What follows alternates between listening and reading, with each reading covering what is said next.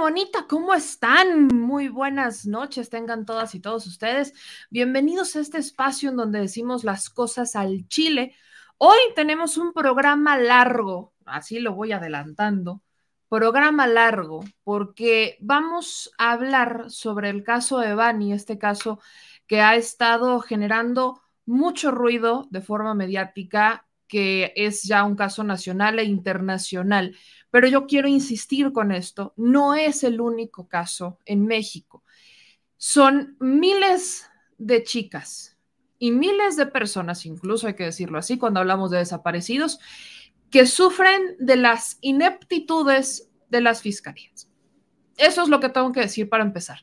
Ineptitudes de las fiscalías que justo con el caso de Devani han quedado muchas en descubierto y que lamentablemente usted vaya hacia la fiscalía que se quiera ir y se va a encontrar una situación similar. Así, se lo digo. Se va a encontrar una situación similar, se va a encontrar un fiscal que no sabe lo que hace, que no le interesa, se va a encontrar declaraciones completamente lamentables y miserables, se va a encontrar medios que se aprovechan del caso, se va a encontrar 1500 cosas similares al caso de Devani que ocurrió en Nuevo León, se las van a encontrar. Y vamos a hablar de ese caso porque habló el chofer de Didi, el quizás la última persona en ver a Devani con vida. También hablaron las amigas, ¿no? Las, yo no les llamaría amigas porque en realidad lo que sale a relucir de todo esto es que llevan, llevan muy poco tiempo conociendo a Devani. Y hay una conferencia de prensa que da la Fiscalía hace unas horas, la conferencia de prensa que da la Fiscalía del Estado de Nuevo León hace unas horas, en donde dan declaraciones que todavía le ponen, vaya, son mucho más curiosas, nos dejan con más dudas que respuestas. Y lo único que podemos rescatar de esa conferencia de prensa es que corren a dos fiscales. Corren a dos fiscales por ineptos, definitivamente. Pero hay varias declaraciones que aquí las tengo anotadas, no es broma, ¿no? aquí las tengo anotadas, me puse a anotar declaración tras declaración, que es los minutos exactos en donde están algunas declaraciones que quiero ponerles sobre este caso de Devani. Pero pero ese no es el único tema que tenemos en la agenda, así que vamos también a platicar el día de hoy de una diputada federal, de una diputada federal. Este es un caso muy interesante también, de esos casos que uno dice, ah, caray, qué cosas tan más curiosas. Una diputada federal, usted se acordará de una diputada federal del Partido Verde, eh, Alexis Gamiño, que vota en contra de la reforma eléctrica y que al día siguiente de la votación la bajan de la bancada del Partido Verde y pues el día de ayer en sus redes sociales denunciaba que la estaban presionando para cambiarse de bancada, porque ya era legisladora sin partido, que la estaban presionando para cambiarse de bancada. Y como ella no quiso sucumbir al canto de la sirena, dirían por ahí, renuncia como diputada federal. Pero es que eso no es del todo cierto. No es del todo cierto. En realidad, no hay ningún argumento legal por el cual la podrían correr si no forma parte de alguna bancada, perfectamente podría quedarse sin partido. Pero es que no es tan real su versión. Así que aquí vamos a desmentir esa versión que da la diputada Alexis Gamiño, en donde se victimiza a tal grado de decir es que me corrieron. No, en realidad sí hubo presiones, hubo presiones y las presiones ganaron, eso es un hecho, pero nadie la corre sino que ella era suplente. Aquí le voy a revelar todas estas cosas que uno debe de saber sobre los políticos, políticos, nuestros políticos de cabecera, uno que otro que nos hace enfurecer de vez en cuando. Pero también vale la pena que hagamos menciones de las noticias más importantes de México. Hoy también, hablando de eso, vamos a tener una entrevista con una candidata Morena eh, al gobierno de Gómez Palacio en Durango. Ella va para, ella busca ser presidenta municipal que justamente también ha bailado mucho con los temas de violencia contra las mujeres, porque ella, ella es víctima, esta mujer es víctima. Lamentablemente, ella fue testigo del asesinato de su madre. Entonces, aquí vamos a platicar con ella.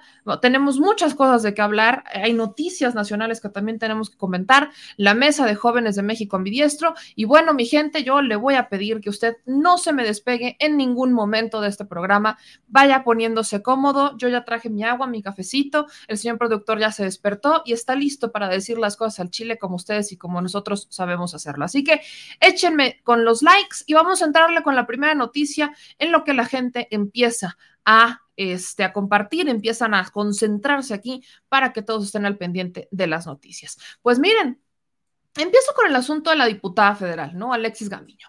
Voy que en orden cronológico, el orden cronológico de los hechos. Como les decía, esta legisladora que vota en contra de la reforma eléctrica y que por eso la corren del Partido Verde, ¿no? Se queda sin bancada.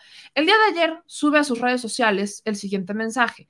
Que quede claro, yo no tengo precio, no es el poder, no es la posición, no es el dinero, es mi causa. Mi partido y mi lucha siempre será México unámonos y no perdamos la fe en lograr el México que merecemos. Ahorita les voy a poner el video, pero viene siendo una secuencia de hilos, ¿no? Porque justo eh, la legisladora Alexis Gamino el día de ayer, pues estaba muy contenta de haber realizado su primer voto y ya ser reconocida como una legisladora sin partido. De hecho, ahí están viendo cómo sube una foto, ¿no? De Rocío Alexis Gamiño García sin partido. Ella se sentía muy feliz y muy orgullosa, ¿no? Decía, qué bonito el sentimiento de la libertad una libertad llena de responsabilidades con la intención de buscar este, acuerdos partiendo del respeto mutuo, teniendo siempre presentes el objetivo principal, un México mejor, hashtag con valor y congruencia. Entonces ahí la legisladora estaba muy contenta presumiendo que ya era sin partido. Pero entonces, no miren aquí como pueden ver, pues ella justamente estaba celebrando, ¿no? Su libertad del cambio climático, reuniones con Cuadri, ¿no? Con, vaya, con el presidente de la COP26, o estaban muy contentos. Pero después algo pasa en este inter, algo pasa en este inter.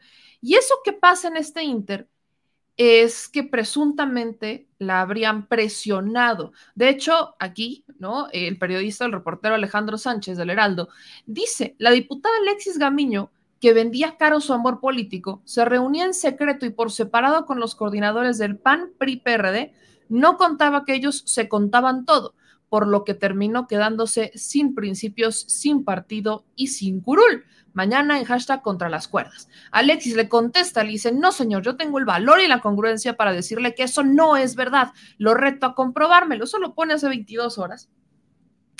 Y justamente una hora antes, compartía este mensaje en sus redes sociales en donde habla de su renuncia como legisladora. Y todos. Soy Alexis Gamiño, ahora exdiputada. He sido activista ambiental y esa es la causa que por convicción elegí para el servicio público. Hace unos días decidí votar en contra de la reforma eléctrica por congruencia y por ser fiel a mis convicciones y lucha. Voté por el planeta y por las siguientes generaciones no por lo que me indicara un partido. Votar a favor de mis ideales me costó ser expulsada de la bancada a la que pertenecía. Al yo buscar ser una mujer independiente, sin ningún mandato, sin ningún partido, sabía a lo que me enfrentaba. Siempre hay costos y entendía que no iba a ser fácil. Es triste saber que una vez más ganan los intereses partidistas que una lucha genuina, valiente y digna. Ahora recibo la noticia de que si no me integro a otro grupo parlamentario, dejaría de ser diputada. Por eso, les informo que dejaré de serlo antes que traicionar mis convicciones. Ese es el costo de la congruencia. El no, ver, el no venderme es el verdadero motivo de ser removida de esta legislatura. Que quede claro, yo no tengo precio, no es el poder, no es la posición, no es el dinero, es mi causa, no me pueden presionar a hacer algo con lo que no estoy de acuerdo. Y si el precio ahora es dejar de ser representante ciudadana, hagan con su curul lo que quieran. Desde la trinchera en la que yo me encuentre, seguiré construyendo para un futuro de nuestras nuevas generaciones. Yo siempre lucharé por el medio ambiente con la sociedad civil. Valen más mis convicciones y las causas que los cargos, los colores y los partidos. Mi lealtad es con México, no con un grupo parlamentario ni una persona. Agradezco infinitamente su apoyo. Me llena de energía y respaldo y me impulsa a dar lo mejor de mí. Es increíble saber que hay mucha gente que coincide con mis ideas. Sin duda, somos mucho más los mexicanos que queremos hacer las cosas bien. Mi partido y mi lucha siempre será México. Ahí está lo que dice la diputada Alexis Gamiño, ¿no? Que, que la obligan a renunciar, ¿no? Que según alguien, porque no sé quién, porque son, vaya, usted metas el reglamento de la Cámara y en ningún momento, en ninguna parte del reglamento de la Cámara de Diputados dice que si una legisladora o un legislador decide quedarse sin, o decide quedarse sin partido, o ser legislador sin partido, ese se tendría que renunciar. O sea, en ningún lado, en ningún, ningún lado de verdad dice que una legisladora está obligada a estar dentro de un partido político. Pues, vaya, no tendría razón de ser. Cuando en México existe la figura de candidato independiente, ¿no? Que son los legisladores que entran por naturaleza siendo sin partido. Entonces, no tiene ninguna lógica lo que decía la legisladora, pero ella insistía en que por una reunión de la Junta de Coordinación Política, que por cierto está encabezada por el PRI, todavía Rubén Moreira es el que encabeza la Junta de Coordinación Política en la Cámara de Diputados, pues habrían la habrían presionado para obligarla a entrar a un partido político y que no podía estar así.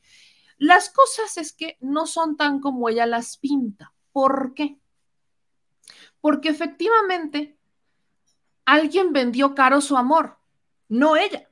A ella le, o sea, me queda claro que está mintiendo, pero le reconozco, ¿no? Le reconozco que no quiso ceder a ningún partido. Eso se lo reconozco. Le reconozco a Alexis Camiño que no quiso meterse a otro partido y que ella quería quedarse sin partido. Esa se la reconozco. Está un poco exagerando y tergiversando la realidad, pero le reconozco que no haya cedido. Pero sí hubo una legisladora que cedió.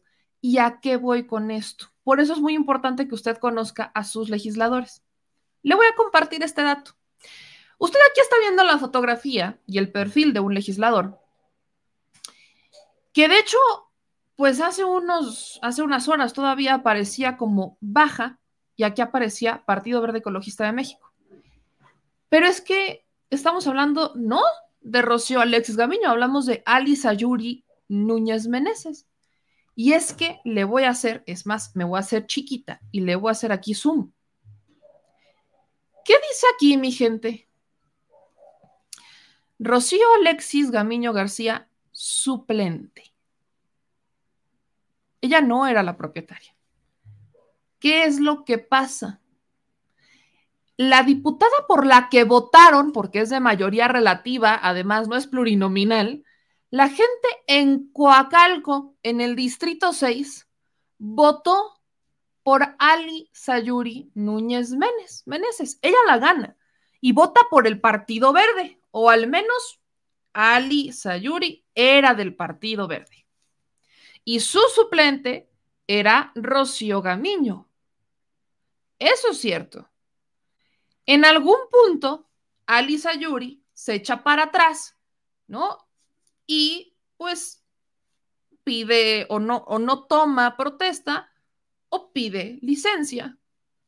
Y sube Rocío Alexis Gamiño. Y Rocío Alexis es la que había estado como diputada federal en este periodo, al menos luego quizás pudo haber sido un acuerdo. Normalmente cuando entran por fórmula, llegan acuerdos de que pues la primera parte yo y luego tú te avientas la segunda, ¿no? Luego llegan acuerdos cuando están en fórmulas, puede pasar. Pero es que aquí Rocío era la suplente. ¿Qué es lo que sí pasó? Lo que sí pasa es que Alisa Yuri, o sea, la propietaria, decide reintegrarse a la Cámara. Y si la propietaria decide reintegrarse a la Cámara, la suplente no tiene mucha vela en el entierro, porque por eso es suplente. O sea, siempre la prioridad la va a tener la propietaria, el, titular del cargo, por la persona que votan. Ella es la que apareció en la boleta. Entonces, Ali decide regresar a la Cámara y no le queda de otra más que a Rocío que irse para atrás. Así como que esa versión de que renunció no es tan cierta. O sea, en realidad no renuncia, sino que la propietaria decide regresar a la Cámara y a la suplente no le quedó de otra más que irse. Pero ¿qué otra cosa también pasó? Por eso le digo que la versión no está del todo equivocada. Que el PAN sí movió sus influencias y Ali Sayuri se integra, regresa pero ya como diputada federal del PAN y no del Partido Verde.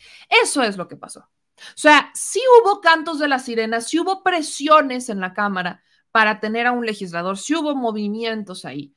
Probablemente Alexis Gamiño no cedió, eso sí se la compro, probablemente no cede Alexis Gamiño, pero era la suplente. Entonces, cantan le platican, le cantan al oído, le endulzan el oído a la propietaria y la propietaria regresa y se va a la bancada del PAN, ni siquiera se reintegra la del verde. Eso es lo que pasó. Por eso digo, le reconozco a Alexis que no haya cedido, pero eso de que renunció porque la, la querían obligar a estar en una bancada, no, sino que lo que en realidad pasa es que la obligan a bajarse por no quererse ir a otra bancada. Y ella, por no ceder, se queda sin curul porque ella simplemente era la suplente. Es por eso que quería ser muy enfática en esto. No todo es lo que, este, no todo es lo que le, no todo es lo que le pintan, pues. Ese es el tema. Eso es lo que pasó en realidad. La suplente, pues no le quedó de otra más que echarse para atrás. La propietaria sí regresa, pero regresa ya negociada la bancada con el Partido Acción Nacional. Entonces, vaya, eso tenía que quedar claro porque no todas las versiones son. Lo peor del caso es que yo no entiendo el caso de Alexis Gamiño, porque esto se sabe. O sea, uno se puede meter al reglamento de la Cámara y se puede dar cuenta que no hay ninguna, ninguna, ningún reglamento que te obligue a estar en una bancada y que por eso te puedan obligar a estar en un partido o si no a irte. No existe. O sea, no, no existe. Pero, ¿qué le costaba a Alexis decir que la presión era tal que fueron con la propietaria, presionan a la propietaria, la propietaria cede, dice, va, pues me voy al pan y decide regresar. ¿Qué le costaba decir eso a Alexis Gamillo? Yo no logro entender qué es lo que le costaba a Alexis Gamillo decir eso, pero ahí está. Ahora, otra cosa importante. Aquí, efectivamente, o sea, no están respetando el voto de los ciudadanos, porque en este caso sí hubo un voto. O sea, no es plurinominal, si de por sí que un plurinominal se cambie de bancada está mal, o al menos para mí está mal, porque es un voto para partido, ni siquiera es voto para la persona, pues ahora son personas que votaron por Ali Núñez, que estaba, al menos sale en la boleta como del Partido Verde, o en este caso, porque aparte fue en la elección de ahorita, sale como Partido Verde Morena, PT, porque ya para esta elección los diputados ya estaban en coalición. Entonces, votaron por ella por ser del Verde, votaron por ella por ser del PAN, por ser de Morena, buena hora del PAN. ¿Por qué votaron por ella? O sea, esa es la pregunta que le hago a la gente que vive en Coacalco, por ejemplo, porque son los de Coacalco quienes votaron por ella, es el Distrito 6. Y bueno, ¿qué significa esto en otras circunstancias? Bueno, esto también significa que el PAN tiene un voto más, ¿no? El PAN ahora tiene un voto más, este Morena tiene un voto menos. Y para las reformas constitucionales, como es la reforma electoral o la reforma a la Guardia Nacional, pues ya no solo requieren 57 votos, ahora requieren 58. ¿Por qué? Porque Morena se queda sin un voto, o sea, Morena se queda sin un voto de la coalición porque esa legisladora se va, ni siquiera tienen forma de negociar porque se va al PAN, no se va ni al PRI ni Movimiento Ciudadano, se va al Partido Acción Nacional, que efectivamente el PAN es la oposición en este momento. Ridícula, pero oposición el PRI, Movimiento Ciudadano y los demás partidillos o los sin partido, los traidores que existan ahí, son pues los que están buscando un lugar en esta existencia, están buscando su lugar en la política. El que realmente es una oposición sin cabeza, sin pies, sin nada, es el Partido de Acción Nacional. Eso nos queda claro por la cuestión de los ideales, que tampoco respetan mucho sus ideales últimamente, pero vaya, eso es lo que queda claro.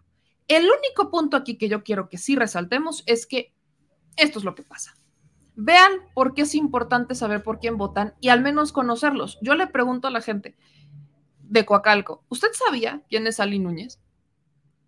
¿Saben, a qué? ¿Saben cuál es el antecedente de Ali Núñez? Porque experiencia política no tiene. Esta es su primera experiencia política. Y lo dice justamente su currículum. Y no está mal que sea su primera experiencia política. Aguas. No está mal que no haya tenido un antecedente previo en la política. Lo que está mal es que la gente no la conozca.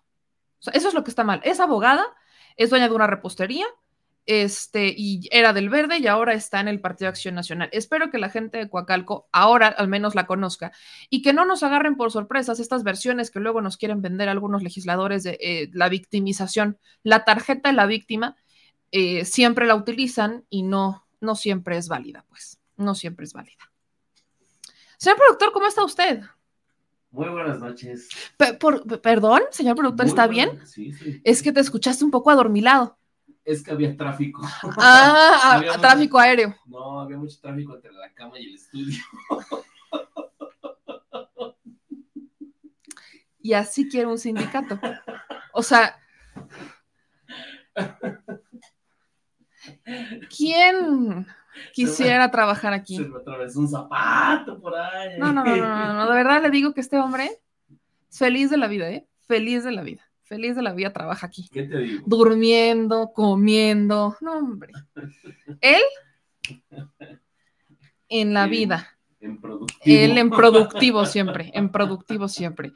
Ahora, quiero contestar, es muy válido el comentario, ¿no? Dice Mario Loz, que, meme, tú, tú fuiste del PRI y ahora es morenista, eres morenista, es normal chapulinear. Yo no soy de morena, disculpe usted, ¿en dónde dice que soy morenista? Para empezar, o sea, quiero partir por ahí. ¿En dónde dice que soy morenista? Empiezo por ahí. Dos, sí, estuve en el PRI, estuve en el Partido Verde, no se me salte, que bien estuve en el PRI, ocho meses, en el Verde un año o casi dos años, y estuve en Pacto Social de Integración eh, unos como ocho o nueve meses también. ¿Por qué hice esa transición? La he explicado 1500 veces, pero ¿por qué no la volvemos a explicar brevemente? Porque yo estaba buscando mi lugar en la política, efectivamente, por eso. Porque no porque nazcas y crezcas en una familia o con ideales de una familia quiere decir que te vas a quedar ahí, sino que yo lo sometí a prueba, yo creí en eso, lo sometí a prueba y no me funcionó. ¿Y qué crees que decidí, Mariolo? Salirme de la política, eso es lo que yo decidí. No, no milito en Morena. Eh, busquen, usted puede buscar eh, mi acta de militancia. Ya no debe de existir ningún acta de militancia porque tiene años que no milito en ningún partido político. Entonces, búsquenla y a mí me avisan si la encuentran. Que coincido con los ideales obradoristas, que coincido con políticas públicas implementadas por el presidente Andrés Manuel López Obrador, sí, y lo he dicho claramente que coincido con políticas públicas que se están implementando, que voté por ellas, claro que sí, que no me arrepiento, no, no me arrepiento, considero que eran necesarias para cambiar el rumbo del país. ¿Eso tiene algo de malo? No tampoco. ¿Que coincido con muchas cosas que se hacen en esta administración? Claro que sí, pero ¿eso quiere decir que soy morena? No, señor. No confundan la vida partidista con, los con la ideología y con mi convicción, que son cosas muy distintas, completamente distintas, y eso creo que les debería de quedar completamente claro a toda la gente que anda por ahí. Pero bueno, dicho eso, dicho eso, eh, creo que sí es importante que ahora pasemos a otro tema, que es, lo que les decía. Yo lo, eh, justo lo acabo de mencionar, podré no ser, no estar, no milito en Morena, eso es un hecho, y comulgo con muchas políticas de la 4T, sí. Pero también algo que quiero que al menos ustedes se puedan generar es un criterio propio, sobre todo en tiempos electorales, que es un área en donde mejor me desenvuelvo, en el área electoral, porque eso es donde más experiencia he tenido políticamente hablando. Yo estuve en áreas electorales, estuve dentro de la logística de partidos políticos y demás. Entonces, esa sí me la sé. Y yo lo que yo lo que quiero es que usted conozca quiénes podrían ser sus candidatos. A partir de este momento hemos estado pactando varias entrevistas con distintos candidatos quiero decirles, mi gente bonita, que de hecho, de hecho he este, buscado a candidatos incluso el PRI PAN PRD de Movimiento Ciudadano, los hemos buscado, no me han contestado, eso es un hecho, pero los hemos buscado. ¿Por qué los hemos buscado? Porque yo quiero que usted se genere un criterio propio. Va a ser complicado que podamos ir a los estados, ¿no?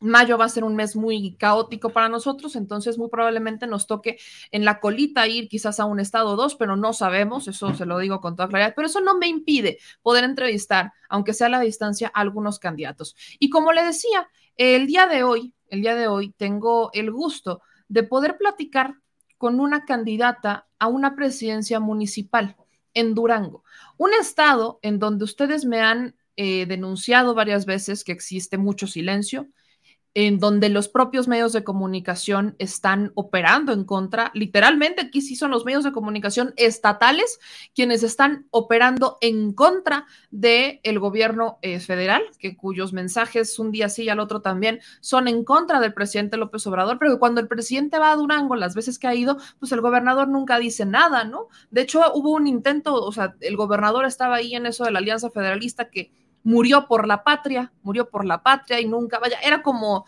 el gobernador de Durango era como, es muy gris, es muy gris, Aispuro, es bastante gris el gobernador de Durango.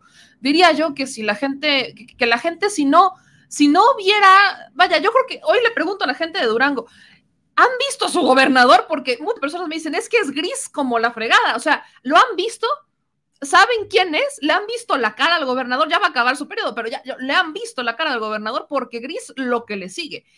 Y tristemente, lo que saben del gobernador es porque se ha metido en estas polémicas como la Alianza Federalista o porque los medios pagados por el gobierno del estado dicen algo en contra del presidente, pero nada más, o sea, así como que digas, ¿qué ha hecho, qué ha hecho el gobernador de Durango, señor eh, productor? Señor gobernador. Ya le decía, señor, no, Dios no le da los alas a las alacranes. Pero, ¿qué ha hecho? ¿Qué ha hecho? Pues ni siquiera salir en las noticias. Es que no sale ni en las noticias, mi gente. O sea, imagínense la crisis en la que estamos en Durango. Entonces, yo lo que quiero es que usted comience un poquito a conocer quiénes son sus candidatos. Y uno de los lugares más importantes de Durango es justamente Gómez Palacios. Así que yo le agradezco mucho a Betsabe Martínez Arango, que nos acompaña el día de hoy para platicar no solo de ella ni de sus propuestas, sino de Durango y del municipio que quiere gobernar. Betsabe, ¿cómo estás? Buenas noches. Hola, muy honrada de estar aquí contigo, de verdad, muchísimas gracias, muy buenas noches. Pues gracias por, por aceptarnos la, la, llamada. Tuve el gusto de conocerte hace unos meses. Es que el tiempo pasa muy semanas. rápido. Cuando vamos, semanas, cuando, cuando fui a Durango a este tema de la reforma eléctrica. Y fíjate que yo te quería preguntar, ¿qué estás haciendo en la política? Empiezo por eso. ¿Qué haces en la política? ¿Cómo te metes a la política? Mira, ahorita tú platicabas, estaba escuchando algo muy importante. Decías, no vengo de familia política. Yo soy Betsabe, tengo 31 años, soy psicóloga. Mi historia de vida es un poco complicada, me, me, tocó pasarla muy mal. A mi mamá la mataron cuando yo tenía 17 años en la puerta de mi casa. Y desde ahí cambia por, por completo quién es Betsabe, porque yo decido vivir por dos mujeres. Y al decidir vivir por dos mujeres me refiero a cumplir con los valores que ella me enseñó y es donde encuentro los ideales de Morena y los ideales de mi vida se empatan y te das cuenta que llegas a esta gran oportunidad de vida. Entonces, pues tengo un papá que se dedica a la construcción, tengo un hermano que desafortunadamente cayó en el tema de adicciones. Entonces, definitivamente yo no tenía nada que ver con la política. Hace tres años me invita nuestra próxima gobernadora Marina Vitela a su campaña para presidenta municipal aquí en Gómez Palacio. Y tú sabes, el ir casa por casa, el toca-toca, fue lo primero que comencé a hacer en política. Buenas tardes, soy Betsabe, vengo a pedirle el apoyo y es Marina. Y empezaba a hacer eso yo a la edad de 28 años. Y cuando recorría, me decían, Betsabe, tú vas a ser la directora del DIF. Y decía, tengo 28 años, en el DIF siempre están las esposas de los presidentes uh -huh. y familiares, y pues bueno, va a ser completamente imposible de creer. Y pues llega Marina y me dice, eres joven, sabes trabajar, eres muy responsable, eres disciplinada, Vincúlate con la gente como lo hiciste en la campaña y dedícate a ayudar. Entonces empiezo a trabajar en el DIF y tengo la gran oportunidad de transformar vidas. Ahí es cuando yo empato la cuarta transformación porque la transformación estilo de vida, dar la vida humana a las personas. Y en el DIF tengo la oportunidad de tener las herramientas de ayudar a la gente. Niños golpeados, niños abusados, mujeres, adultos mayores, que tú sabes que es un tema bien sensible y a veces muy abandonado, que hoy en día las cosas han cambiado, pero sin embargo nos, nos quedan muchas cosas por hacer. Entonces, en todo este trayecto de directora del DIF, nunca iba yo a dar un, un apoyo, un saludo, diciendo quién es Betsabe. Entonces, ha causado mucha polémica que decían, nadie la conoce. ¿Quién es? ¿De dónde salió? Porque ¿quién, ¿De dónde es la morena Betsabe?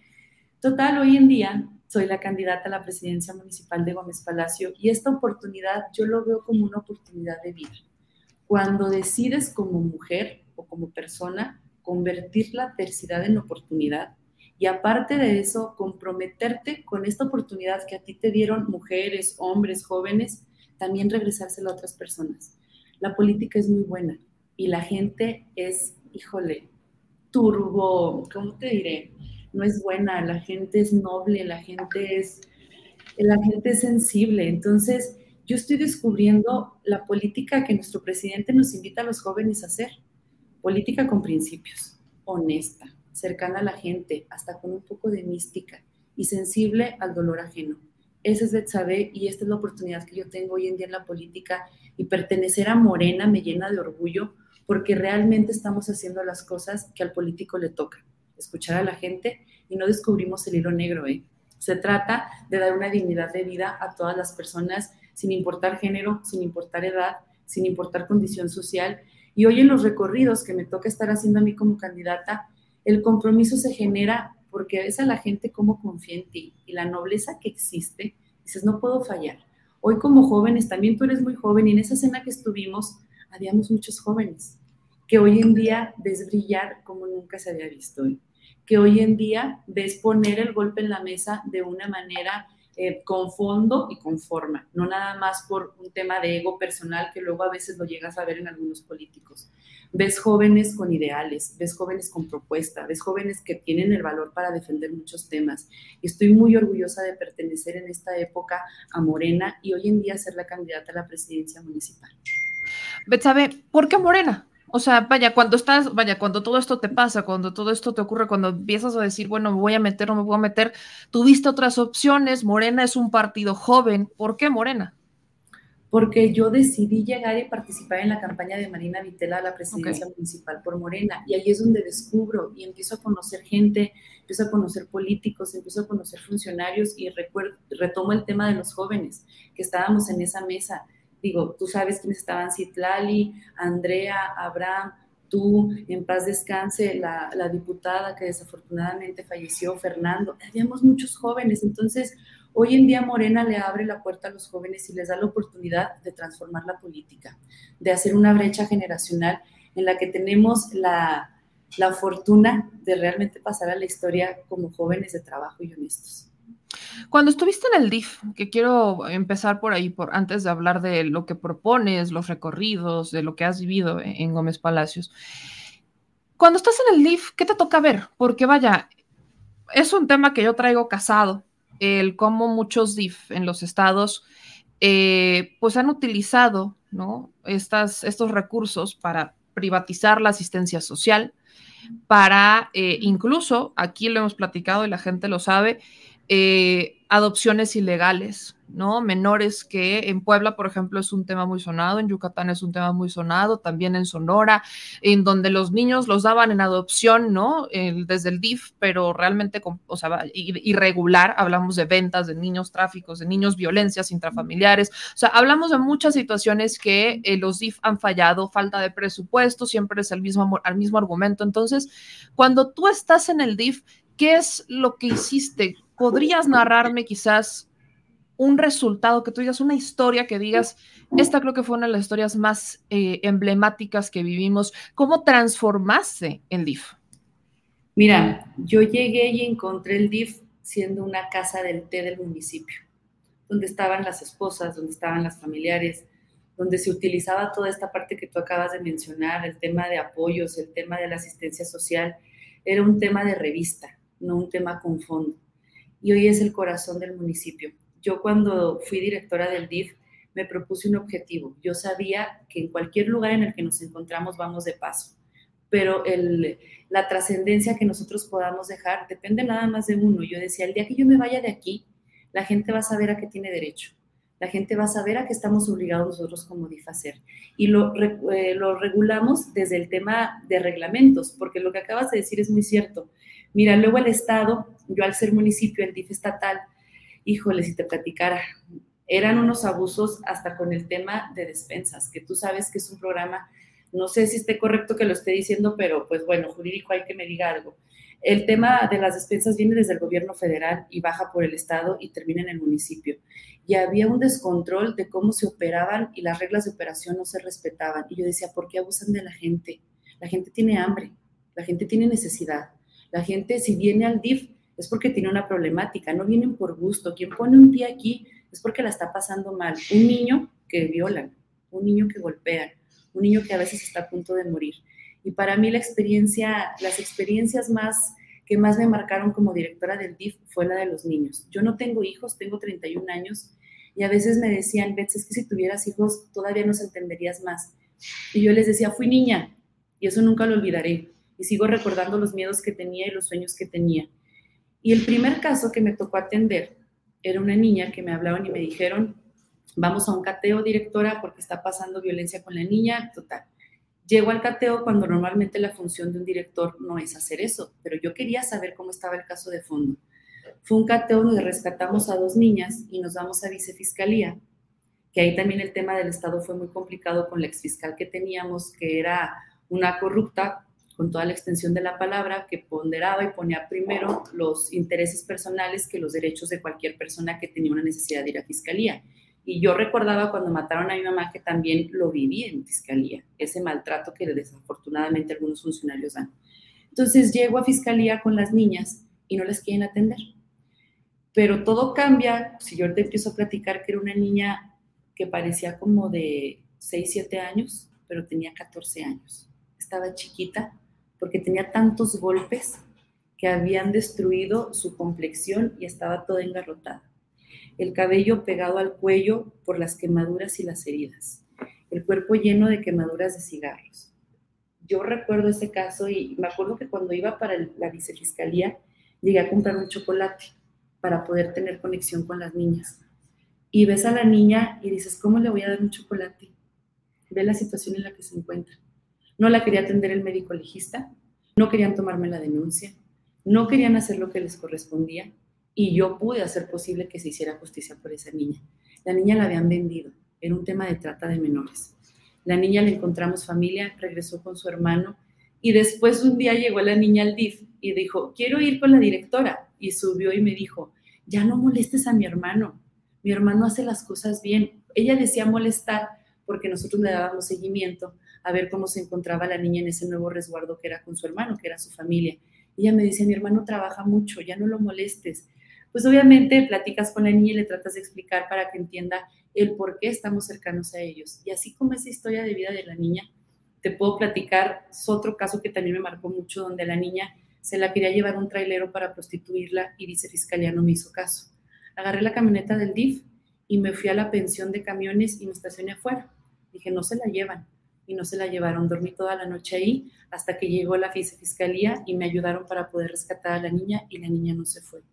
Todo este tipo de historias fueron las que a mí me marcaron donde hoy en día cuando conocen a Betsabe creen que no tengo carácter, pero no saben que en una audiencia duré cuatro horas discutiendo con una juez porque no quería darle prisión a la mamá de una niña a la cual de tres años se la llevaba a un motel, la prostituía y la niña tenía mordidas. Y decía, ¿cómo es posible que no le vayas a dar prisión? Y fue una discusión muy larga porque decía que por ser directora yo no podía poner denuncia, cuando cualquier ciudadano lo puede hacer. Entonces agarré todo el valor y el compromiso con la ciudadanía y es lo que hoy en día me tiene aquí. ¿Cómo fue? Digo, qué fuerte lo que nos estás contando, pero son muchos casos que, como bien lo dices, se dan en varios lugares, no te quieren atender las denuncias. Y mencionaste lo clave, ¿no? el DIF era como la casita de té, donde iban, y, y, va mucho, me pasa mucho, vaya, en Puebla, esto ha sido emblemático, yo soy de Puebla y lo he platicado mucho con la gente. En Puebla, el DIF era literalmente eh, el club de mamás de las escuelas más este, populares en el estado, iban, se sentaban, tomaban cafecito, ya hacían como obras de beneficencia. Luego eh, eh, es, es, importante entender que están ejerciendo un cargo, no es ayuda, es una responsabilidad que tienen con, con las personas que viven ahí y que aquellos que requieren de esta, de esta atención. Pero justamente por eso, porque has atendido casos difíciles, ¿cómo marca tu propia historia de vida el caso de tu mamá, ¿cómo te marca desde el momento en que lo viste? Tengo entendido que tú viste eh, lo que pasó, que tú estuviste ahí. ¿Cómo te hace eso? ¿Qué, ¿Qué, te hace a ti? Yo llego a la casa, estaba esperando a mi mamá para ir a cenar, burritos, me acuerdo muy bien. Cuando estoy arriba esperando, escucho el disparo, pero yo pensé que había explotado el boiler porque le pasaba muy seguido. Y luego dije, no, pero todavía está afuera. Y luego volví, o sea, volví a, como a recordar el sonido y dije, fue un cohete, un, eh, de los fuegos pirotécnicos. Pero en eso le escucho gritar, ayúdame, me dispararon. Entonces estaba yo en pijama, bajé corriendo a la cochera y mamá ya estaba tirada, pues era una bala expansiva, el vientre estaba completamente destruido. Entonces, pues desde ahí definitivamente mi vida cambió me marcó, yo creo que cualquier persona que le toca ver a su mamá en sangre pidiendo ayuda, le marca la vida. Y me marcó porque me di cuenta que era más fuerte de lo que pensaba, porque yo no creí poder salir adelante, yo no creí tener el, la fortaleza, yo creo que nadie estamos preparados para perder a nuestra mamá y menos de esa manera. Pero ¿qué fue lo que, me, lo que me ayudó a estar aquí hoy en día? Te lo dije al principio de la entrevista. Tenía 38 años mi mamá cuando la mataron, era muy joven. Y yo me metí algo en la cabeza. Dije, alguien decidió quitarle la vida y le cortó las alas. ¿eh? Decidió truncar todos sus sueños, decidió quitarle todos los anhelos que ella tenía y yo aquí estoy. Aquí estoy viva. Entonces, todo lo que ella no pudo hacer, yo aquí voy a vivir por dos mujeres y voy a hacer las cosas bien y voy a ser buena persona y voy a tener valores porque no puedo ser una persona, perdón, miserable como la que en algún momento decidió quitarle la vida a mi mamá. Y ahí es donde yo me convierto en la Betsabe que soy hoy en día. Entremos a las preguntas, gracias por compartir eso con, nosotros, con la audiencia. Eh, pero quiero ahora sí preguntarte sobre el cargo al que estás aspirando actualmente. ¿Por qué Gómez Palacios? Tú eh, naces ahí, vives ahí. Cuéntame un poquito por qué. Es un reto importante, ¿no? Pasas del DIF a eh, buscar la presidencia municipal. Entonces, ¿por qué Gómez Palacios? ¿Vives ahí desde hace cuánto tiempo? Cuéntanos. Mira, cuando pasa toda esta situación, yo decido venirme a vivir para acá porque obviamente tenía miedo, obviamente la inseguridad me hizo correr y decidí volver a nacer aquí en Gómez Palacio.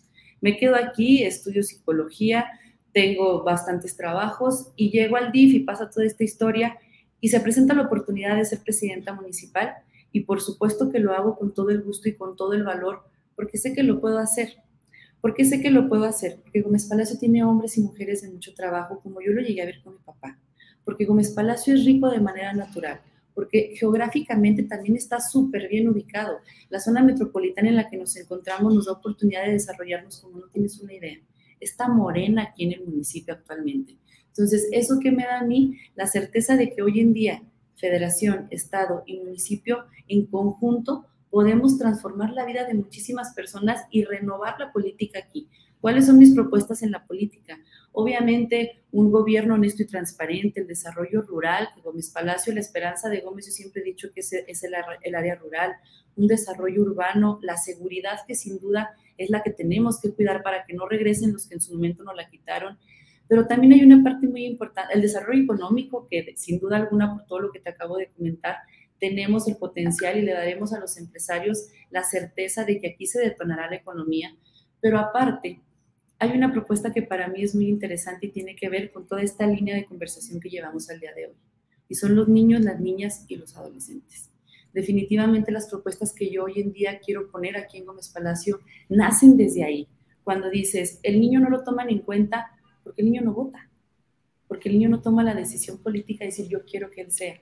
Y un día en una entrevista yo les decía, las niñas hoy en día no quieren ser princesas, las niñas hoy en día sueñan con ser presidentas, porque cuando yo era niña yo veía a los políticos, los niños ya nos observan, ¿eh? porque nuestros papás hablan de la política en la mesa de la comida, en el trayecto a la casa, al trabajo. Los niños saben, escuchan. Y un día dije eso y fue muy para mí, eh, fue nostálgico el domingo que tuve un evento y me bajo del, del escenario y una niña me da una pulsera y me dice, quiero ser como tú. Y una niña hace dos días le dice a su mamá, tengo que ir disfrazada porque es la semana de los niños y me quiero disfrazar de mi tía Betsa porque va a ser presidenta y yo quiero ser presidenta. Y ahorita una niña en otra reunión me dice, yo quiero ser presidenta y quiero votar por ti. ¿Qué son los niños? Son el, no son el futuro, son el ahora. ¿A quiénes vamos a educar? ¿Qué municipio les vamos a dejar? ¿Qué, qué tipo de gobierno es el que estamos preparando para estas nuevas generaciones donde jóvenes podemos participar y deberemos de ser cercanos a los niños porque un día esos niños, así como yo hoy estoy aquí como candidata, van a ser funcionarios, van a ser presidentes, van a ser gobernantes y deberemos de prevenir cualquier tema de violencia, cualquier tema, a lo mejor también del tema de violencia con los hombres que definitivamente a veces no se le da la importancia. Deberemos de educar y prevenir desde los niños. Ahorita nos toca gobernar en la educación. No podemos seguir educando a los niños hoy en día como se nos educó a nosotras hace mucho tiempo porque el mundo está completamente diferente. Llegó una pandemia. Tenemos que darle la certeza y la educación a los niños necesaria y el ejemplo de cómo se gobierna, de pensar en ellos, de dejar un municipio bonito, un municipio limpio, un municipio en donde vengan empresas que ahí trabajarán ellos o que ellos se traerán aquí para desarrollar la economía. Esa es la base, pensar en el futuro de los niños que hoy tenemos en día. ¿Sabe qué le duele a Gómez Palacio? ¿Qué le duele? Ya has recorrido las calles, ya llevas viendo allá, eh, estudiaste ahí, trabajaste ahí. ¿Qué le duele? el rezago de más de 80 años de los mismos de siempre. Yo por eso hoy en día les digo que tenemos que elegir nosotros qué es lo que queremos. La ciudadanía va a decidir si quiere regresar a los mismos de siempre, caciques, corruptos, o hoy en día darnos la oportunidad a la renovación. Eso es lo que estamos haciendo aquí. Mira, hoy, hoy desafortunadamente desperté con una noticia, que lo que más le duele a Gómez Palacio es la violencia, donde deciden quemar mis espectaculares de Marina Vitela. Amanezco y nuestros espectaculares están quemados y la semana pasada golpean a uno de mis chavos de brigadas, lo agarran, se lo llevan, lo asustan, lo golpean y lo dejan en una carretera. Eso es lo que le duele a Gómez Palacio. Y yo hoy en día digo, así es como van a gobernar, que la ciudadanía se dé cuenta que esa es su manera de actuar. Así, justo como lo acabas de ver ahí. Esa es la manera de actuar de los enfrentes. Eso es lo que quieren. Eso queremos regresar, a volver a sentir el temor de hace años o nos sumamos a este proyecto ganador en el que lo más importante es la gente. Cuando yo digo es tiempo de la gente, es porque me queda claro que al gobernante le toca obedecer. El gobernante le toca obedecer las necesidades que las personas tienen, porque vas a las colonias y estamos hablando de una necesidad que te duele, que te duele y que es imposible no comprometerte y decir, tengo que hacer algo por cambiar la vida de este niño, de este adulto mayor, de esta mujer que aunque no sea mamá soltera, batalla, de este hombre que aunque sea hombre y sea viudo quizás, o también esté casado, batallan. Tenemos que quitar cualquier tipo de prejuicio y hoy en día pensar como humanos. Esa es la renovación que haremos aquí en Gómez Palacio. Mencionas algo importante y va a uno de esto. Quiero hacerte preguntas que me manda la audiencia. ¿Crees poder hacer una diferencia sabiendo que vivimos en un país corrupto, violento, que se resiste a dejar las malas costumbres del pasado, porque estoy viendo que no está siendo fácil, ¿no? Que, te quemen la propaganda, que golpeen a los chicos que están haciendo campaña, no es fácil, es una campaña que se vaya, ya, ya, ya está un poco avanzado en fechas, pero se torna violenta, se empieza a tornar violenta. ¿Crees poder con el reto? Por supuesto, ya se demostró con Morena, con el presidente. Se trata de ser valientes y de ser tercos, ¿eh? de no permitir que vengan y nos intimiden, de no permitir que vengan y nos quieran a volver a imponer el poder. Andrés Manuel lo está haciendo. Y hoy, el otro día dijo él algo en una conferencia y es muy cierto, hay relevo generacional. ¿eh? Y hoy a los jóvenes nos toca cuidar todo lo que él ya hizo. ¿Cómo lo vamos a hacer posible? Comprometiéndonos como jóvenes en la política y dando el respeto y honor a quien honor merece, toda esta lucha y esta revolución que ha llevado muchísimos años es una revolución sin armas, en la que se trata de ideas, de propuestas, de honestidad. Eso es lo que tenemos que hacer y claro que es posible porque no lo voy a hacer aparte sola, lo va a hacer la gente que es la que nos va a pedir lo que tenemos que hacer. Si yo le soy leal a la ciudadanía, el cambio va a ser posible y claro que voy a serle leal a la ciudadanía. ¿En qué te diferencias tú con Leti Herrera, la candidata del PRI que tiene 61 años y que ya fue presidenta municipal de Gómez Palacio. Ella fue ya dos veces presidenta, pidió licencia, o sea que trae una experiencia en, en gobernar el municipio. Ya me dirá la gente si bien o mal. Pero, ¿cuál es tu diferencia con ella? Mira, ya acabas de decir muchísimas diferencias al momento que me preguntas desde la edad, desde que ella ya fue dos veces presidenta y pues bueno, ¿qué se hizo? Absolutamente nada. ¿Cuál es la otra gran yo no busco el poder, yo no busco esta postura por una ambición política. Yo realmente estoy comprometida con la ciudadanía porque yo lo he vivido. Y yo hoy estoy aparte de toda agradecida con esta oportunidad. No lo veo como soy Betsabe y soy la candidata y voy a ser presidenta. No, soy muy consciente de la gran responsabilidad que hoy en día tengo, que no es tener el poder de absolutamente nada, es comprometerme y trabajar con la gente. Esa es la gran diferencia que hay. No soy perdóname, antes de que se me olvide, hay algo que me dicen mucho de la experiencia. Ella tiene experiencia de dos años.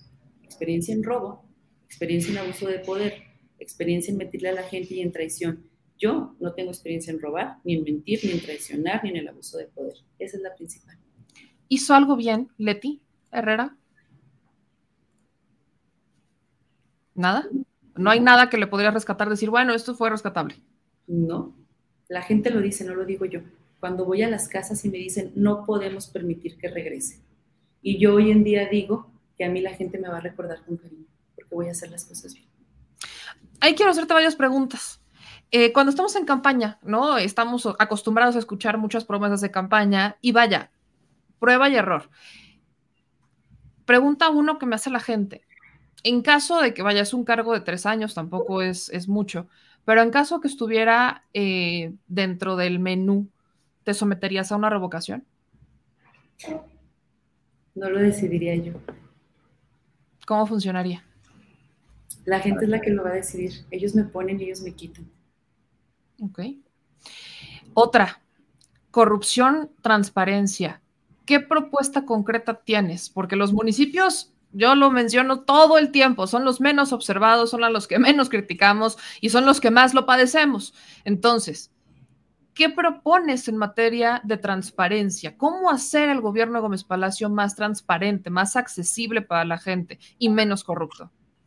Mira, uno de mis ejes es un gobierno honesto y transparente y no nada más es el título, es todo lo que vamos a hacer para demostrar que será cierto donde las personas tendrán acceso a ver nuestras cuentas públicas, no solamente los funcionarios, porque a veces se van a la entidad y a todas estas auditorías que se tienen como funcionarios públicos y dentro de una administración de un ayuntamiento.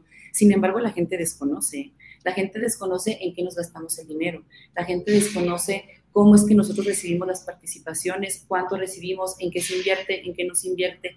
La transparencia será desde que al ejecutar los problemas ellos se darán cuenta cuánto va a ir al programa y ahora tenemos una ventaja al ser jóvenes también y ser parte de la renovación en la tecnología. Hay manera de comunicar absolutamente todo, donde puedes poner un portal con acceso a toda la gente y dentro de la transparencia también viene esta parte de la burocracia. Luego a veces hasta pagar un solo servicio es un show. Entonces la transparencia será desde el acceso al, al, pago de todo lo que nosotros tengamos que recaudar y que sepan a dónde se va, cuándo llegó, cómo entró, a dónde salió, no solo la entidad de auditoría, nuestros principales auditores será el pueblo. Aquí pregunta que nos hace Mario Ochoa. Los alcaldes están limitados en recursos y apoyos y no suelen cumplir compromisos por eso y por otras cosas. Entonces, ¿crees que tus propuestas puedan ser cumplidas? ¿Son viables? Son viables porque Marina será gobernadora y es de Morena. ¿Y, si, ¿Y si eso no pasara? ¿Qué pasaría? O sea, que ganaras tú, pero que no ganara el gobierno del Estado. Tendremos el apoyo de la federación sin duda alguna. Ahora, también hay que darnos cuenta que las gestiones se pueden hacer a nivel internacional. Hoy en día, las nuevas generaciones buscan también hacer muchas asociaciones que se dediquen a ayudar a los más vulnerables, a la gente que más lo necesite. Hay muchísimos lugares donde podemos gestionar recursos de manera internacional, que busquemos ayudar a personas con discapacidad, que busquemos ayudar a mujeres, a los niños, que era de lo que yo te hablaba hace un momento, el desarrollo económico. La gestión se dará también al momento de que traigas empresarios aquí y generen empleo y les des la certeza desde que, que desde aquí pueden impulsar la economía. Nos pregunta, ¿cómo detectar y sancionar corruptos? ¿No? Que vaya, si llegas te vas a topar con revisiones, auditorías, preguntarte incluso si llegas a encontrar alguna irregularidad, ¿habrías, harías las denuncias pertinentes? Porque mucho se queda a veces en, en las palabras y no en los hechos. Claro que lo haría, pero lo haría de manera institucional. Luego en la política los temas se vuelven personales y es el error más terrible que tenemos me queda claro que luego no lo voy a encontrar, por supuesto que no va a ser así, pero si en algún momento dentro de mi administración, hablando de la mía, llegara a pasar algo, a ver, funcionario, ven, hiciste esto y no es nada entre tú y yo, ¿eh? te equivocaste y hay que resolverlo. Siempre deberemos encontrar la manera de solucionar las cosas. El conflicto no se trata de hacerle una bola de nieve y de estar distrayendo a la gente. Los corruptos, ¿cómo se van a detectar?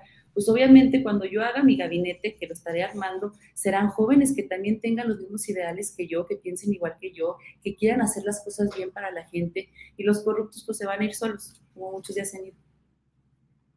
Y pregunta importante, mencionabas la seguridad. Lo estás padeciendo ahorita en campaña, lo están padeciendo en campaña. Hace un momento leí un comentario, ya lo perdí, donde me decían que con el PRI en Gómez Palacio desaparecieron los policías. Este, ¿Qué hay en materia de seguridad? ¿Qué harías tú? ¿Cuál es tu estrategia en materia de seguridad? Lo vemos y antes de que me respondas, porque esto también lo, creo importante, estamos hablando que las estrategias de seguridad hoy no funcionan si no van en los tres órdenes de gobierno. Me queda claro que con la federación no habría mayor tema, pero hablemos de Gómez Palacio como tal. Propuestas puntuales de seguridad, policías, patrullas, ¿qué propones? Mira, la seguridad y la violencia la tenemos que erradicar desde la campaña, que era lo que yo comentaba hace rato cuando pasó lo de los espectaculares. No podemos permitir tener una campaña con violencia porque quiere decir que así vamos a gobernar. ¿Cuáles son mis propuestas en materia de seguridad? Definitivamente el tema de mujeres hoy en día nos aqueja y nos duele muchísimo y hoy te hablo una mujer que fue víctima de una violencia hacia otra mujer. Las mujeres deben de tener un respaldo en la seguridad pública donde sea una patrulla, si tú quieres ponerle el color que sea, pero que sea específica para mujeres, donde vaya un grupo multidisciplinario que no únicamente se trate de rescatar a la mujer y el tema ahí queda, porque una mujer que sufre violencia trae todo un conflicto interno que deberemos atender de manera integral, un grupo y un equipo multidisciplinario que le dé seguimiento porque la violencia se repite. La seguridad la tenemos que quitar desde esa, o sea, atender desde esa forma. El tema de seguridad en nuestro municipio en materia de que no tenga que ver con mujeres, al momento que das empleo, al momento que das dignidad de vida, al momento que das oportunidades, los índices delictivos por supuesto que van a bajar. Todo el tema que tiene que ver con jóvenes y con adicciones, también eso se trata de prevenir. La seguridad no solamente es atacar lo que ya está pasando, tenemos que prevenir que exista quien genere la inseguridad. Pues yo me quedo con eso por ahora. ¿Sabe? Eh, ya te buscaremos más adelante si empiezan a haber más preguntas por parte de la audiencia, sobre todo la que vive en Gómez Palacio, sobre todo la gente que vive en Durango, porque este es un contenido que en este momento ellos requieren. Pero quiero agradecerte el que estés en este espacio, que nos hayas aceptado la videollamada y felicitarte por ser joven, por ser mujer y por entrar a la política. Esto no es de colores, esto es un asunto que tiene que ver con propuestas. Entonces, eh, ¿En qué red te puede encontrar la gente? ¿En dónde te pueden buscar? ¿Se pueden comunicar contigo directamente? ¿Cómo encontrar a Betsabe? Sí, pues mi nombre en Facebook y en Twitter, Betsabe con Z, Martínez Arango, como Pancho Villa. Yo les digo que lo traigo en la sangre y no me había dado cuenta. Pero mira, en Twitter está como Betsabe MTZA. Y, ay Dios, en Facebook pues con mi nombre y te pasaré un código QR en algún momento ahorita que te lo pueda pasar porque no lo tengo aquí a la mano, donde también tengo una línea de WhatsApp en donde puedo recibir y atender a las personas y aquí está mi página de Facebook. Mira, yo les digo que la propaganda más importante que hay en esta campaña es la de carne y hueso porque andamos recorriendo el municipio completamente. Pues a seguirlo recorriendo y estamos aquí pendientes de lo que pasa en Durango, en el estado y también en Gómez Palacio. Muchísimas gracias, un gusto y un placer estar aquí compartiendo contigo este diálogo con una mujer joven y valiente y también de lucha que sabe opinar. Muchísimas gracias. Gracias a ti, estamos en contacto y te mando un abrazo, suerte. Igualmente, nos vemos pronto. Nos vemos pronto. Que estés Suerte. ¿eh? Bye. Pues ahí lo tienen. Betsabe Martínez, candidata al gobierno municipal de Gómez Palacio. Vaya, usted decida, mi gente, usted decida, ustedes son de allá, sobre todo los que son este, de Durango, qué es lo que piensan, qué sensación les dejó, qué sienten, qué vaya, qué, creen que es la que está pasando por ahí. Usted déjamelo en los comentarios. Y bueno, pasando de este Miren aquí, nos dicen algunos comentarios. Gracias por entrevistar a Betsabe Meme, ahora la conocemos más, pero créeme que solo por ser de Morena y que no quede la corrupta de Leticia, yo sí estoy con ella, dice Mary Garibaldi. Literal, o sea, para muchas personas es arre, pues, solo con que no que Leti, ahí me, comentaban algunas personas el asunto de Leti, pero bueno, este es mujer, yo celebro, cada que entra una mujer a la política, yo lo celebro, una mujer joven a la política y que no nada más es la típica respuesta que te da como de, sí, es que, este, qué padre, ¿no? O sea, que te da respuestas argumentadas, que te da respuestas largas, que se involucra, que te cuenta de su vida, que no le da, este, vaya, que, no le da empache, ¿no? Decir de dónde viene, de dónde salió, qué es lo que hizo, qué no es lo que hizo, es bueno, es positivo. ¿Por qué? Porque lamentablemente vemos que siempre que entran mujeres a la política, a la vieja usanza y con sus sanas excepciones, este, era para cerrar más el camino y no para abrirlo más a las mujeres. Entonces yo lo decía, mi gente, es una, es una situación que a mí como mujer me preocupa, me da impotencia muchas veces porque entre mujeres se cierran los, los espacios en vez de abrir estos espacios. Entonces, mi gente, usted al menos el día de hoy conoció a Betsabe, este, que es candidata, Betsabe Martínez, candidata al gobierno de Gómez Palacio en Durango. Y le digo, ya estamos teniendo los enlaces de los candidatos a gobernadores. También queremos hacer las entrevistas aquí. Estoy buscando también a los de oposición. No me han respondido. Eso se lo digo. Ya les hemos mandado mensaje por sus redes sociales y estamos buscando sus enlaces para poder también entrevistarlos, porque lo que yo quiero es que usted se genere un criterio propio. Ahora no depende de mí si aceptan la entrevista o no, ¿verdad? Pero pues los que no las acepten, con todo gusto, las estaremos haciendo en este espacio. Y bueno, vamos a entrar al asunto complejo del día de hoy.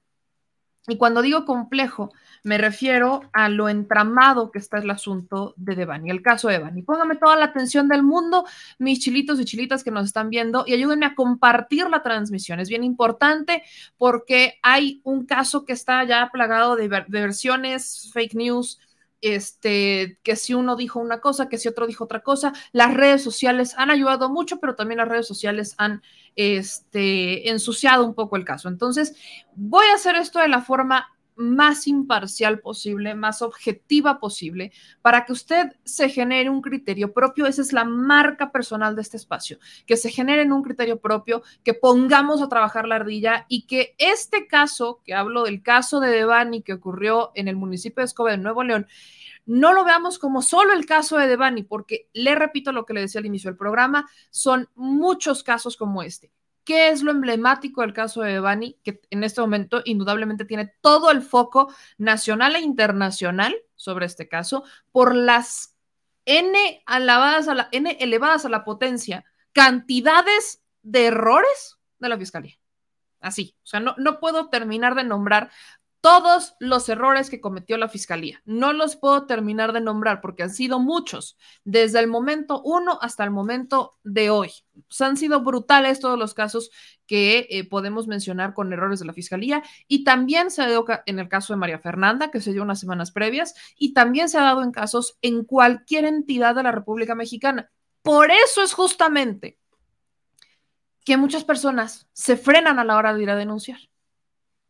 Por eso es que en este, en este México tenemos madres buscadoras, porque las fiscalías que tienen que hacer una chamba no la hacen, porque no delegan, porque no cooperan, porque se cierran, porque dicen que no tienen recursos, porque dicen que no pueden, porque sacan todo el tipo de pretextos ustedes se pueden imaginar. Así que vamos a ver esto con una perspectiva mucho más grande del tema, ¿ok?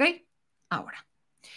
Dicho eso, empiezo por decirles que el día de ayer viene, lo voy a hacer en el orden cronológico como fueron apareciendo las entrevistas y no por secuencia de la historia, porque una entrevista es consecuencia de otra. El día de ayer, el chofer de Didi eh, da una entrevista a Info 7 Noticias. Eso lo hace el día de ayer. Esta entrevista la da después, y yo lo digo y corrijo también, de haber escuchado al papá decir que él vio un video en donde el chofer tocaba a su hija y que por eso su hija se baja del, de este coche. El chofer de Didi presenta audios, presenta fotos y presenta una secuencia de hechos en donde todo, al final del día, cuando escuchamos las entrevistas siguientes, pues sí generan un poquito de lógica. Quiero que usted la escuche. Y yo lo dije, yo la escuché ayer en la noche, eh, ya era de madrugada cuando la estábamos terminando de escuchar, porque yo ayer menciono que vaya, el papá decía y había distintos medios de comunicación y hasta una comisión de derechos humanos diciendo que había pruebas de que Devani habría sufrido algún tipo de violencia, violencia sexual. Hoy eso no se descarta, pero tampoco se puede asegurar. Así es como está funcionando. Vamos al día. Tenemos que ser muy cuidadosos con lo que decimos al respecto de este caso, porque es un caso que se sigue investigando y es un caso bastante extraño que hoy sigue sin tener una respuesta. Y la respuesta que da la fiscalía personalmente no me convence, pero las investigaciones siguen su curso. También le cuento, estamos buscando al papá de Devani y estamos también buscando a el chofer. Los estamos buscando a los dos para poder hacerle las preguntas que quedan al aire después de escuchar todas las entrevistas que hemos estado escuchando. Entonces, voy a empezar poniéndoles esta para que usted la pueda escuchar, que es la entrevista del chofer. Es la entrevista del chofer, se la quiero poner es esto va a generar, ¿no? Va a generar algunas respuestas, pero va, también va a generar algunas dudas. Así que suban el volumen y vamos a escuchar eh, esta entrevista que concede el chofer Juan David Cuellar a el medio Info 7 Noticias. Bienvenido. Juan David, él eh, es el chofer que llevó a Devani aquella noche del 9 de abril, sábado 9 de abril, y que él fue el que eh, se encargó de llevarla. Y bueno, él nos va a platicar qué fue lo que ocurrió en ese momento, esa noche 9 de abril. Así es, Gladys. Pues eh, gracias. eh, No, no, no. gracias, David, por estar aquí con nosotros. ¿Te dicen David o Juan David? David, David. David. Sí. Bueno, eh, hemos escuchado muchísimo sobre lo ocurrido con Devani y, y bueno, hemos escuchado mucho también que hubo una persona, un joven, encargado del auto, el, eh, digamos, auto de alquiler, que después te contrataron de forma directa, pero él fue la persona que llevó a Devani, que la recogió de la quinta y que después la dejó en la carretera y ahorita nos explicará por qué.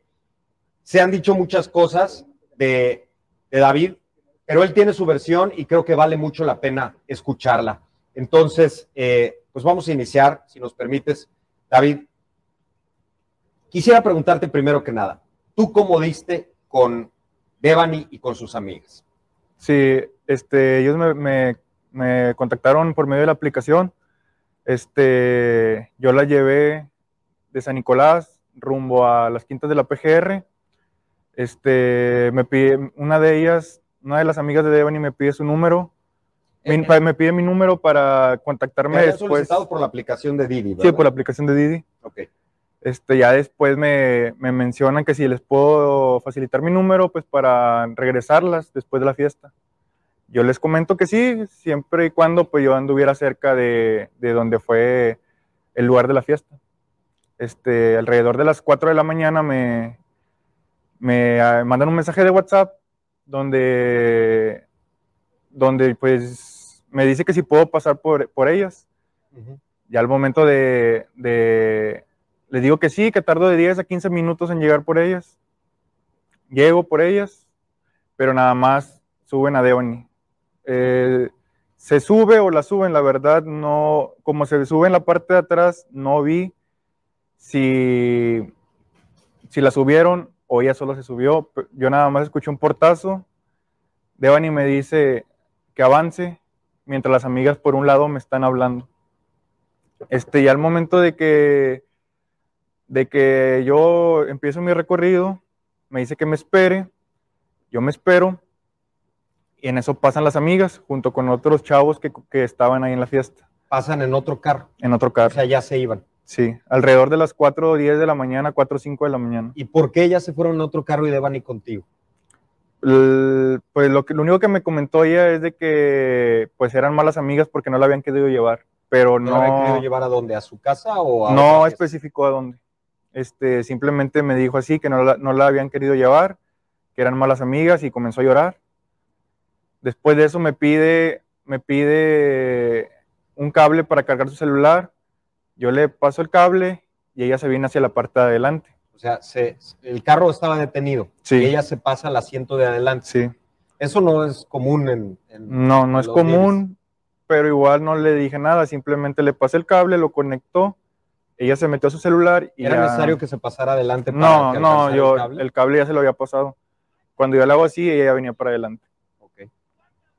Este, ya al momento en que me dice de que pues se habían portado mal sus amigos con ella, empieza a llorar. Yo lo único que yo le decía de que no se preocupara, que yo le iba a su casa. Este, al momento en que le digo que su dirección, ella no, no, me, no me quiere dar la referencia de su domicilio. Entonces yo, yo lo que hice fue marcarle a las amigas y me pasaron por WhatsApp la, la dirección. Pero ¿cómo que ella no te quería dar la dirección de su casa? Pues no la ibas a llevar a su casa. Pues no sé, no, no me quiso dar su dirección, simplemente se volteaba o se hacía como que si estuviera enojada. Pero entonces, ¿a Este, dónde, a dónde la ibas a llevar? ¿O qué, qué- qué buscaba ella? Mm, Realmente no, no les sabría decir este, a dónde quería que la llevara. O sea, las amigas te habían contratado a ti. Para te habían que, pedido llevarla. sí, Todo incluso, ese tiempo estuvieron detenidos. eh, sí, Las amigas avanzaron. sí, se fueron. Incluso ahí, una de ellas me comentó que tenía rastreado su- el celular de Devani, este, pues, pero a que le llevara a su casa. Y yo dije, no, no hay problema, yo le llevo a su casa. Yo aún pensando en que ella me iba a decir, pues, a dónde le iba a llevar. Ella me dice que me detenga, me detengo y me dice que, que la bajara ahí, pero era un monte. Entonces le dije, no te puedo bajar aquí, le digo, si quieres te dejo en un lugar donde te recogí. Y al momento de llegar al momento a donde la recogí, este, me dice que no, que no se bajara ahí, que la deje en una fiesta, en una fiesta que estaba al lado de esa quinta. Este, al momento en que llego a, a la puerta de, de, esa fiesta, me dice que, que no, que no se va a bajar, se ríe, se voltea, se hace la enojada. Yo le digo, pues, de que, pues, que la llevo a su casa, le sigo insistiendo. Yo ya, yo ya con la dirección que me habían pasado las amigas, le comento que si es esa la dirección. Ella me dice que sí, pero realmente no vio mucho el celular, simplemente volteó y me dijo sí. Yo avancé, donde avanzo antes de llegar a la carretera Laredo, me dice que me detenga. Me detengo, yo pensando que iba a vomitar o no sé, en, ningún momento se me ocurrió que ella se fuera, se fuera a bajar. Se baja y ahí es donde yo tomo las fotografías, este, tomo las fotografías, le aviso a sus amigas de que se bajó, este, incluso con un compañero de trabajo, este, también le aviso de que, oye, me está pasando esto.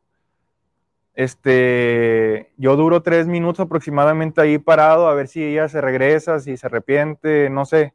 Ella nunca volteó y yo lo que hice fue seguir. O sea, ya, ya dije, no, pues no puedo hacer nada. Igual como quiera, yo en el camino que mi casa está cerca. De... Perdón que, perdón que te interrumpa, David, pero hay algunas dudas antes de llegar a este momento donde la dejas. Sí.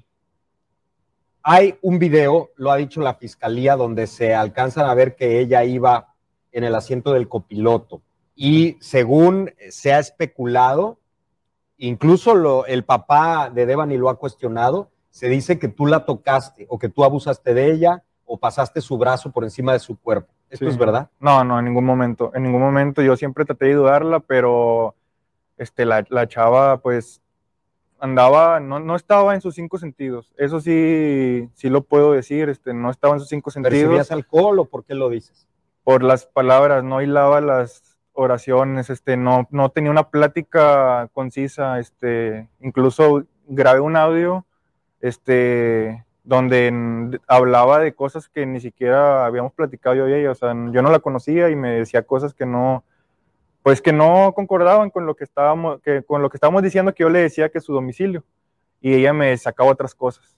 ¿Tú grabaste un audio de ella? Sí, ¿Por algún motivo especial? No, simplemente fue como una conversación con un amigo, compañero en, en la noche, decirle, oye, traigo a esta chava, este, me está diciendo, pues, de que, de que una verdad, me hablaba de una verdad, y yo, pues, ¿qué verdad?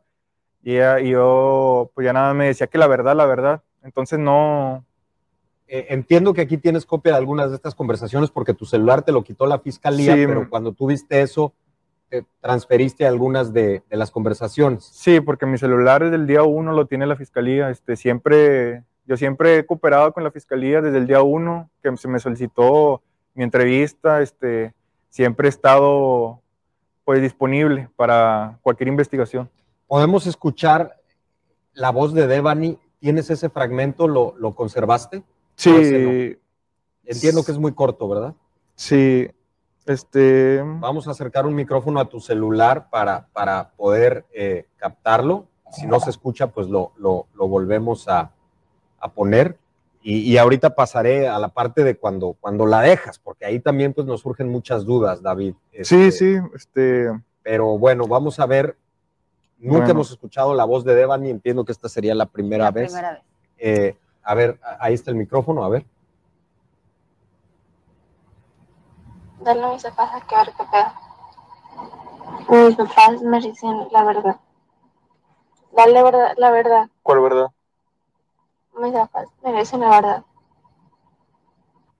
Ese fue el audio. Eso fue nada más. No, Sí, ¿Qué es lo que decía ahí? Que tú que sus, puedes decir. que sus papás merecían la verdad, este, es lo que les digo, o sea, no, no, yo no sabía, yo no sé de qué verdad hablaba ella. Sus papás merecían la verdad, Eso te es lo que dice diciendo. el audio. Sí, eso es lo que dice el audio. Incluso me dijo muchas cosas de que sus papás eran abogados, que ella le iba a decir que yo la traía en la fiesta, pero pues yo andaba trabajando, o sea, como que ella mezcló ot- otra conversación con alguien más que pensaba que a lo mejor era yo, pero pues no, o sea, no. Ella decía que, que tú, que tú estuviste acompañándole en Sí, la fiesta? que, que yo estuve con ella en la fiesta. Le digo, no, yo, yo este, pues acabo de llegar. No, no, mis papás van a saber de que tú me traías en la fiesta. Este, yo en ningún momento. Ahora, cuando, cuando ella deja a sus amigas, eh, dices que lloró inclusive. O sea, se había peleado con sus amigas. ¿Qué pasó? ¿Qué pudiste no, averiguar? me, no, me platicó, no me platicó en ningún momento de ninguna pelea, simplemente me dijo que eran malas amigas este, y que se habían ido. Y empezó a llorar, comenzó a llorar. Pero tú tenías eh, contacto con las amigas. Bueno, después les escribiste. Si quieres, ahora pasamos a eso. Sí. ¿Tú te escribiste con ellas después de dejarla o antes? Eh, cuando no me supo decir la dirección, yo le, yo le mandé un mensaje a una de sus amigas, la que me contactó para que pasara, pasara por ellas, no por ella. Yo en ningún momento, en ningún momento este, sabía que era una. Yo sabía que eran las tres las que iba a llevar a su casa. En eso habíamos quedado en el viaje de ida. Y cuando, ¿y por qué no una? ¿Qué tendría de malo que fuera solo una? Sí, de que pues mm, alcoholizada, una, sería muy riesgoso como para mí. O sea, yo, y más porque era fuera de la plataforma. O sea, habíamos quedado en que yo a las tres las iba a llevar a su casa. Ok, entiendo que aquí estas son copias que le pedimos que trajera David, a ver si con una cámara eh, la podemos mostrar, de los pantallazos de la conversación con sus amigas, eh, que no los conocíamos hasta ahora.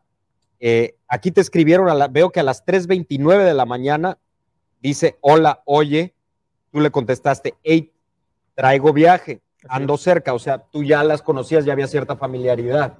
No, yo no las conocía. Las conocía del viaje nada más. Del- Bueno, vamos, pero aquí ya ellas, ya, sí, ya las, vamos, previamente sí, ya, ya, te ya. habían contratado.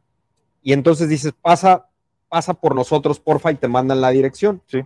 Ok, 10 a 15 minutos, eran las 3.38. Sí, Y te dicen, sí, gracias. sí, Y le pusiste, no me, no me vas a vomitar el carro. sí. Esto era un poco con humor, ¿o qué?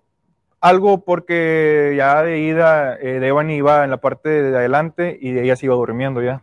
Y traían, no, no vi que traían alcohol, vi que traían una botella de toronja, traían vasos. Entonces yo me imaginé que pues ya tres horas después iban, iban a andar este, un poco Mal mal, estado. mal estado.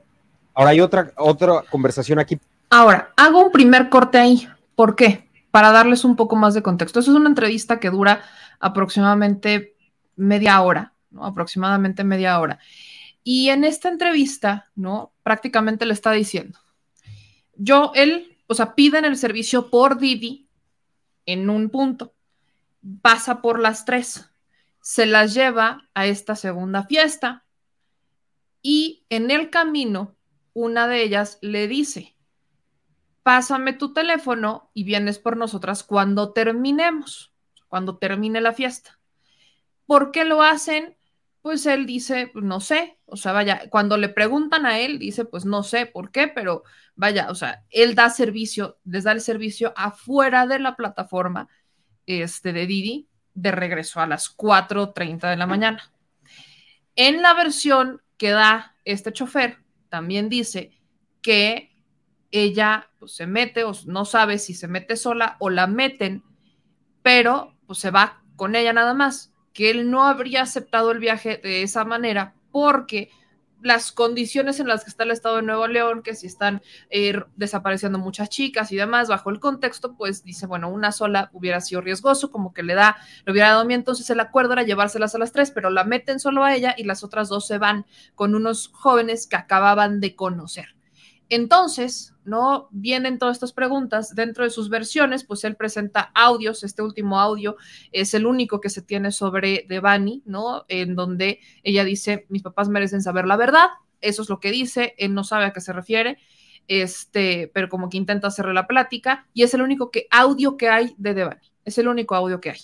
De ahí en fuera, él habla con las amigas, ¿no? Se están intercambiando mensajes en donde les dices que tu amiga está muy mal, se bajó, no quiere que la lleve, etcétera. Entonces él tiene una comunicación constante con las amigas, ¿no? Las otras dos chicas que habían acompañado a Devani, que teóricamente las iba a llevar de regreso.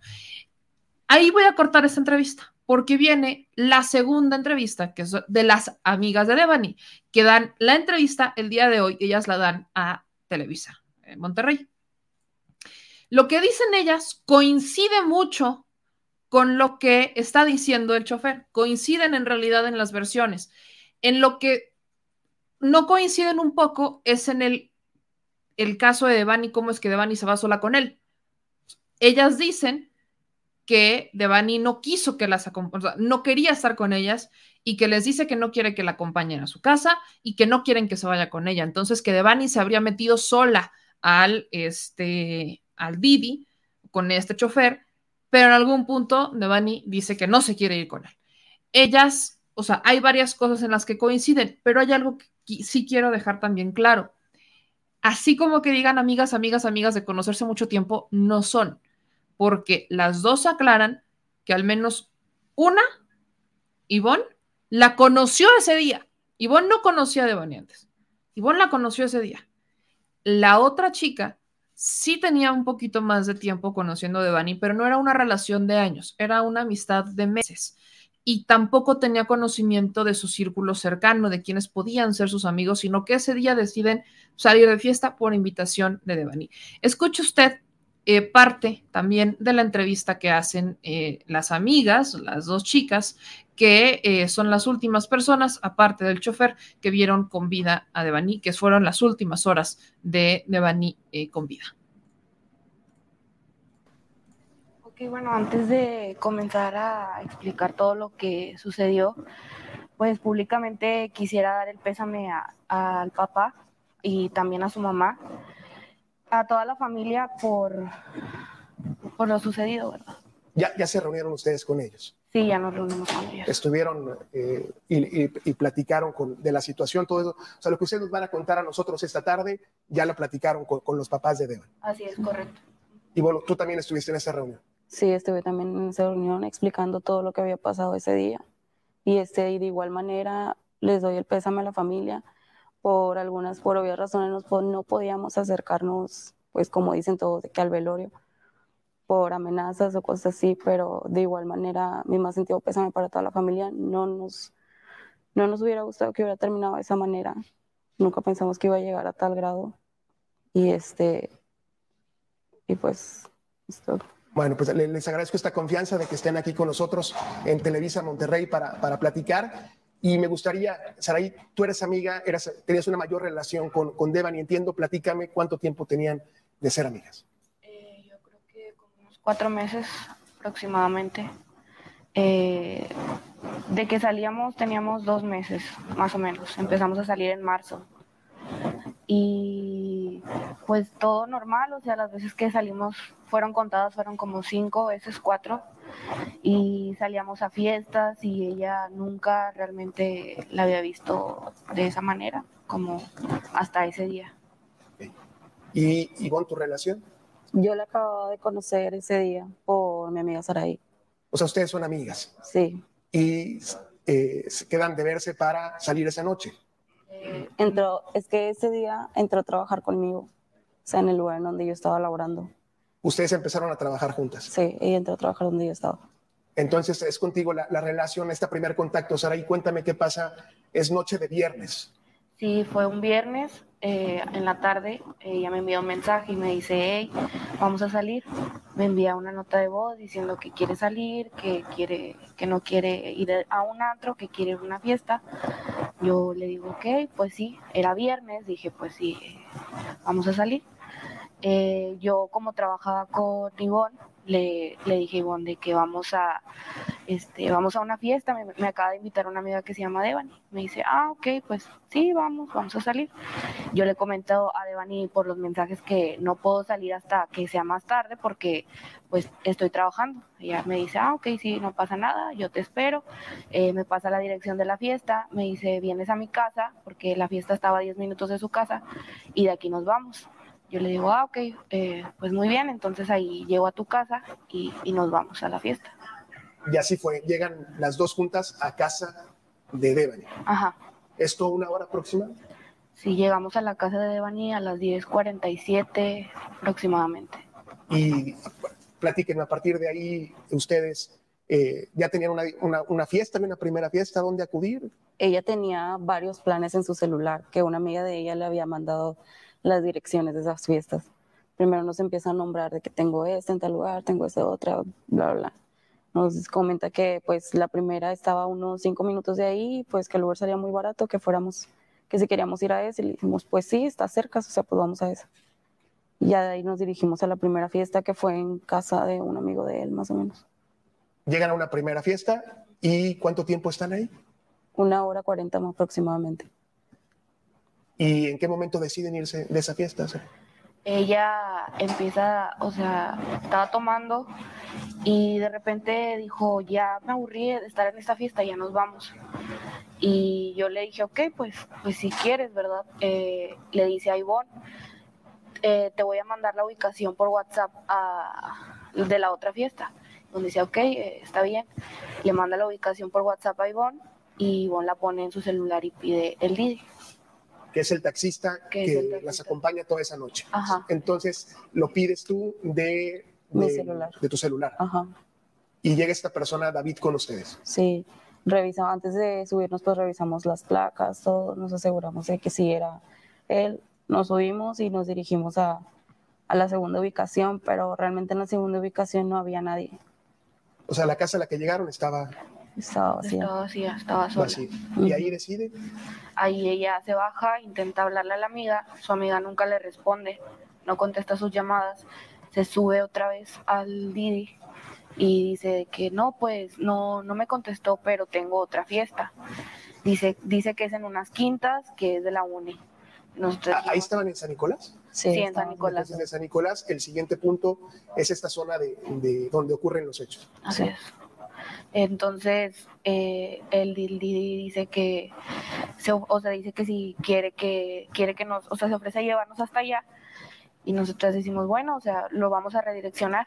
Ella dice, sí, lo voy a redireccionar. Entonces, en eso ella cambia la dirección y nos lleva hasta las quintas. Y llegan ahí, sería la, el- la tercera escala que hacen esa noche. Ajá. Es- entran a la fiesta. Llegamos y solamente la vimos por fuera, porque ya no había nadie. Allá no había fiesta. No, ahí ya no había nadie en la primera. ¿Ahí qué hora más o menos estamos hablando? Eran como las doce Media, y media una. aproximadamente. Ok. Y ya que están ahí, se mueven a otro. Mm, eh, llegamos ahí, vimos que como no había nadie, nos acercamos con unos chavos Nos encontramos a un grupito como de seis chavos allá Ajá. afuera de esa quinta. les dijimos que, que si ya se había acabado la primera fiesta y así, dijeron, no, si ya se terminó también. Entonces dijimos de que, que si íbamos a otra, Devani dice, sí, vamos a la otra. Entonces ella se quedó en el Uber junto conmigo y el Didi nos acompañó hasta, nos dejó en la puerta. Eh, finalizó el viaje, nos bajamos, eh, venía Ivonne con los chavos. Eh, se acercan y ya todo pagó- pagaron el Didi y el Didi pues se fue. Para esto, en el transcurso de que nos llevó de la segunda fiesta en San Nicolás hacia Escobedo, Ivonne le pregunta al de al del Didi que si que ¿A si qué horas terminaba de trabajar? Yo le pregunto, oye, ¿a qué horas terminas de trabajar? Él me comenta que a las seis. Yo le digo, oye, ¿crees que me puedas pasar tu número para que para pedirte, o sea, un viaje más tarde que tú vengas por nosotras? O sea, que la recogiera. Sí, por lo mismo, o sea, yo salí con el miedo por todo lo que estaba pasando de las chavas desaparecidas y todo ese rollo. Dije, pues para no pedir otro, ya te vuelvo a marcar a ti, vuelves a pasar por nosotras y ya de aquí nos vamos. Sea, ustedes sabían del tema María Fernanda, de lo que había Sí. ocurrido, de pronto el, el temor que había en la ciudad, ¿no? De, de pronto todos estábamos muy preocupados por estas historias. O sea, dentro de lo que cabe, ustedes estaban conscientes, ¿te dio confianza eh, el taxista? Pues o sea, al sí. grado que le pides el sí teléfono. me transmitió, o sea, confianza, porque pues aún así él se ofreció a, a llevarnos a la otra parada, Ok. no puso pero, o sea, y nos dejó, nos dejó bien. Y él, él te pasa el teléfono. Ajá, en ningún momento él nos faltó respeto en el camino ni nada, o sea, todo normal. Ok. Y ya que llegan a, a, eh, a esta fiesta, eh, ahí estuvieron un rato. No, casi no estuvimos, eh, llegamos, entramos, eh, Devani nos presentó, ella fue la que entró primero antes que nosotras, entró a esa fiesta y ella se había topado con una amiga suya, que, porque Devani mencionaba mucho que ahí estaba la quinta de su tío, entonces decía que la había conocido por ahí, a la chava, algo así, entonces Devani nos deja con su amiga y ella dice de que voy al baño, ahorita vengo, pues ah, ok, fue al baño, nos quedamos con su amiga, pero realmente no, no hablamos mucho, solamente nos Nos preguntaba que de dónde la conocíamos, cosas así. Yo le mencionaba que pues no la conozco, la acabo de conocer el día de hoy. Y a Saraí también le empieza a platicar de que de dónde la conocía. Entonces ahí estuvieron ustedes platicando. Sí, solo fue breve porque Ok. nosotras decidimos de que no, ya nos vamos y nos salimos para afuera para esperar a Devani. Y es que en realidad esa fiesta ya se había acabado. porque- También ya se había acabado. Sí, ya habían apagado la música y pues ya cada quien se estaba yendo. Entonces esperamos a que Devani saliera de, del baño. Ya cuando sale, nos percatamos que los chavos con los que veníamos, ellos no entraron a esa fiesta, se quedaron afuera. Que los estaban acusando de que se robaron un celular, algo así. Nosotros dijimos, no puede ser porque ellos vienen con nosotros, Pasó acabamos un de llegar. incidente ahí afuera. Sí. Ajá. Entonces, Devani ya sale del baño y nos vamos. Caminamos, ella se va por la, por la orillita de, de Era la acera de la banqueta que Ajá. estaba del lado de la quinta. Y llegamos y ella dice, aquí hay otra fiesta. Entonces, ella se mete primero, Que es la última fiesta. es la última fiesta. Ajá. ¿Aquí a qué horas estamos hablando? Ya eran como casi una y media, yo creo. O sea, estuvieron un buen rato en, en esta última fiesta. Eh, en la última, sí, estuvimos. Fue donde nos quedamos ahí. Ahí nos quedamos. ¿Qué, qué pasó en la fiesta? Se ha hablado mucho de quiénes estaban en la fiesta. Eh, ¿Qué vieron ustedes ahí? en la- Pues realmente, o sea, estaban las, nosotros estuvimos con las personas con las que llegamos. que eran los chavos que conocieron los chavos y habíamos conocido en una mesa porque Devani llegó, los saludó, eran tres, tres chavos. Eh, nos, les dijimos que sí nos podíamos quedar ahí porque pues íbamos de colados. Entonces, realmente estuvimos todo el tiempo ahí y Devani sí se iba a diferentes bolitas. Eh, se nos perdía de repente ella ya Ella no- se distanciaba es- todo. ¿Estaban eh, ustedes tomando ahí las tres? Sí. Ajá, estábamos Sí, desde la primera fiesta habíamos comprado para tomar ¿Qué comprar? una botella de Sky Blue de vodka. O sea, traían una botella, o sea, traían la botella ustedes. O sea, no, no tomaron bebidas de, No, de la fiesta, vaya, o que alguien les haya dado alguna bebida. Solo yo me tomé, pero pues dos cervezas y estaban cerradas, yo las abrí. Ok. Ajá. Y Devani también estaba, o sea, estaba también de, la- de esta misma botella que ustedes habían comprado. Ella todo el tiempo estuvo con la botella. Realmente se la quitábamos y otra vez la volvió a agarrar. Eh, están ahí hasta las, ¿qué, qué, hasta qué horas están ahí? Estuvimos hasta las 3.50 y algo, 3.40 y 50 y algo más o menos, que es donde ella se decide salirse, o sea, se va corriendo sola hacia afuera, porque no, primero se puso, se la querían llevar unas personas que no realmente no, pues, no conocíamos, porque la vieron ya tomada y así. Eh, me detengo porque Ivonne me habla y me dice, Sari, eh, se, se quieren llevar a Devani. Yo asustada volteo y digo, ¿quién se la quiere llevar? Entonces digo, ¿cómo se la van a llevar? O sea, si no los conocemos, no sabemos quiénes son. Entonces, pues la queríamos llevar a su casa, dicen. No, no, o sea, ella viene con nosotros, se va a ir con nosotros. Entonces ellos dijeron, bueno, pues ustedes saben. Realmente esas personas que, que se la querían llevar no las volvimos a ver en toda la noche. O sea, O sea, ya no los vieron ustedes. se fueron, se fueron. Cuando bajan a Devani, porque la traían cargada, ella corre hacia el baño de hombres. Se mete ahí, no quiere salir, eh, se, eh, eh, se pone necia diciendo que, que la dejemos en paz, que no le importa, que sus papás eran abogados, que nos pagaba dinero si la dejábamos.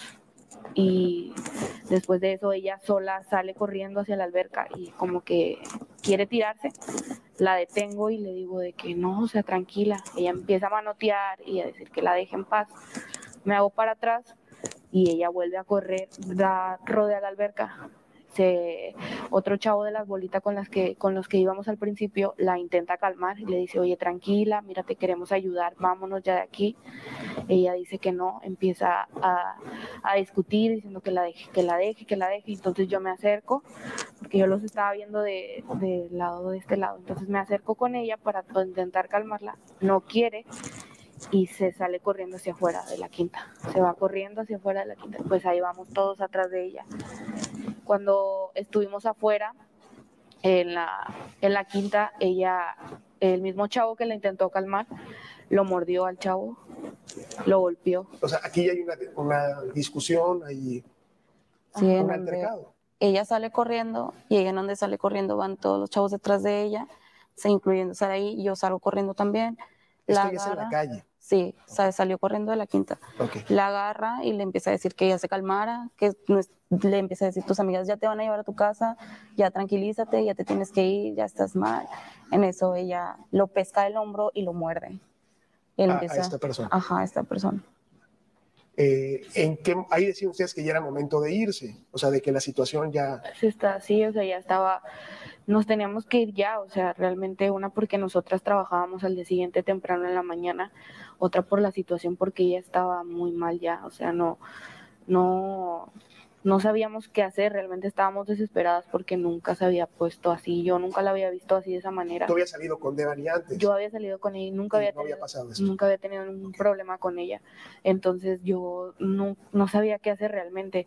Y yo recuerdo que estaba en el celular, en el celular buscando a con quién comunicarme o qué hacer porque mm, dije, no sé, esto ya se está saliendo de control porque no la podíamos controlar. ¿Y, y qué, qué hiciste tú en ese momento? O sea, Yo en el momento en el que eh, lo que pasa es que ella se puso así, eh, un chavo salió de la quinta, intentó también calmarla, en un ca- traía un carro esa persona, se baja y dice, ok, las voy a ayudar para que se calme. Ella lo empuja y el chavo dice, pues no, no puedo más, o sea, no puedo hacer algo más por ella porque no quiere. En eso ya estaba el del Didi ahí y ¿tú, le, ella... tú le hablaste? Sí, ya, yo fue cuando le dije, oye, ya puedes venir por nosotras. En eso ella, pues, o sea, lo muerde el chico, ella se va corriendo, nosotras intentamos, o sea, íbamos corriendo detrás de ella también. Yo la agarro, este, la agarro y le empiezo a decir de que, oye, Devani, ya, o sea, tienes que tranquilizarte, ya andas bien mal, tenemos que irnos, o sea, ya es tarde. Ella me comentaba, me comentaba de que, déjame en paz, quiero estar sola, ¿cuánto dinero quieres? Te doy, pero déjame. Llega, llega eh, este muchacho que era el que las había acompañado esa noche en el auto blanco. Sí. ¿Y qué pasa en ese momento? Eh, ¿se- se- ¿Iban a ir las tres juntas? Sí, nos íbamos a ir las tres juntas. ¿Y qué pasó? ella se puso a manotear, a decir que no quería que, que nos fuéramos con ella, que la dejáramos. Que la dejáramos en paz, que la dejáramos sola. Entonces ella agarró, se corrió hacia el, hacia el se subió y azotó la puerta. Entonces, ¿Ustedes no intentaron subirse, hablar con ella? como ya estaba descontrolada, dijimos tal vez, o sea, creímos conveniente que ella se fuera, o sea, porque si no quería que estuviéramos ayudándola y si nos manoteó muchas veces, eh, nos quitaba y, y hablábamos, tratábamos de hablar con ella, dijimos, o sea, pues tal vez es lo mejor que si ella se quiso ir y se subió, pues que se vaya, o sea, y solamente ir. ¿Y, y se- ¿tú- ¿Ustedes ven que se va el vehículo? Eh, sí, me acerco con el vehículo y le digo al, al chofer, yo en mi mente pensé que, que iba a ser un viaje por a través de la aplicación, ¿verdad? Entonces yo le digo de que vamos a estar viendo el recorrido, ¿verdad? Que la lleve con bien hasta su casa. Dice, ah, ok, sí, este, no se preocupen. Él sube la ventana. Para esto, ella se subió a las 4 de la mañana, a- al, al día 4 o 5 aproximadamente. Yo a las 3.59 comencé a marcarle a su papá, porque recordé, yo Tú comenté, tenías el teléfono del Ajá. papá. comenté que yo estaba desesperada buscando ayuda, entonces vi, Está- hay, hay registro de esto? hay registro de que yo le marqué a su papá. Eh, lo tengo aquí, de hecho. ¿Lo, lo puedes compartir? Sí, claro.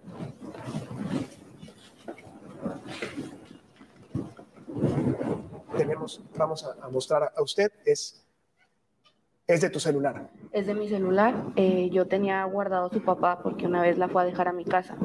Entonces recuerdo. Ahí justamente, ¿no? Le voy a cortar a esta entrevista porque en realidad pues ya eso es lo que dicen ahí, ¿no? Eso es prácticamente lo que están mencionando. Ahora ahí están las imágenes. Esta es la imagen, con esa me quedo, en donde le marca al papá de Bani, ¿no? Esta chica le marca al papá de Bani varias veces. Le marca desde las 3.59 hasta las 4.30 de la mañana. Le estuvo marcando una, dos, tres, cuatro, cinco veces al papá de Devani. El papá de Devani hasta las 8.35 le, le marca, ella no contesta y a las 8.43 le contesta ya al papá de Devani. O sea, el papá de Devani no respondió las llamadas en la madrugada. Cuando entrevistan, ¿no? Cuando ya viene la entrevista, este, una entrevista que te hacen, que le hacen también al papá, este, si no estoy mal, también fue en Info 7 Noticias, él dice que, bueno, que efectivamente le marcan, pero que él había dejado, ¿no? Que había dejado el teléfono este, sin cargar y que la que se había quedado pendiente era la mamá, no el papá. Por eso el papá no contestó, porque la que se había quedado al pendiente de la hija era la mamá. El papá no había, o sea, no estaba con el teléfono disponible hasta la mañana que empieza a, buscar a Devani. Ahora, si se dan cuenta, hasta este momento coinciden las versiones. En lo único en donde quizás hay una pequeña diferencia, y es porque a uno no le toca verlo, es en el momento en el que dicen en cómo entra Devani al coche. Pero aquí vienen varias cosas y quiero empezar, aquí me voy a regresar otra vez a la entrevista de este, el chofer de Didi. ¿Por qué? Porque veo en varios de sus mensajes que me están diciendo es que él no era el chofer. Por eso les digo que esta es una, es, es, esto hay que tener mucho cuidado porque es una investigación en curso y es una investigación que se ha hecho muy pública y en donde las redes sociales, le repito, han ayudado a que la fiscalía reaccione un poco, pero también han empezado a agregar cosas que al menos las partes han desmentido. ¿Qué es una de ellas? Que el que usted acababa de ver en pantalla, que es el chofer de Didi, no sería el chofer de Didi, sino que es esta persona que usted está viendo en pantalla en este momento. De hecho, en redes sociales ven comentarios como este, ¿no?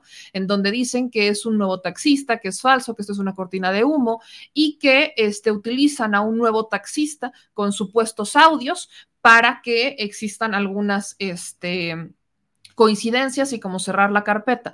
Esto se lo preguntan al, este, al chofer de Didi en Info 7 Noticias y él enseña una imagen en donde pues eh, aparece que efectivamente pues sí es él el que está en la aplicación. Quiero compartirle un poco del el audio, ¿no? Que, que le, de lo que le preguntan a él, en donde pues dice, no es que yo sí soy el chofer de Didi y por qué existió esta confusión con el caso. Quiero que usted escuche la versión que da este, este joven. Salió que cuando ponían mi nombre en búsqueda o así, salía a un señor que agarraron en, la colonia Pilares, este, lo relacionaron con el caso de Deoni.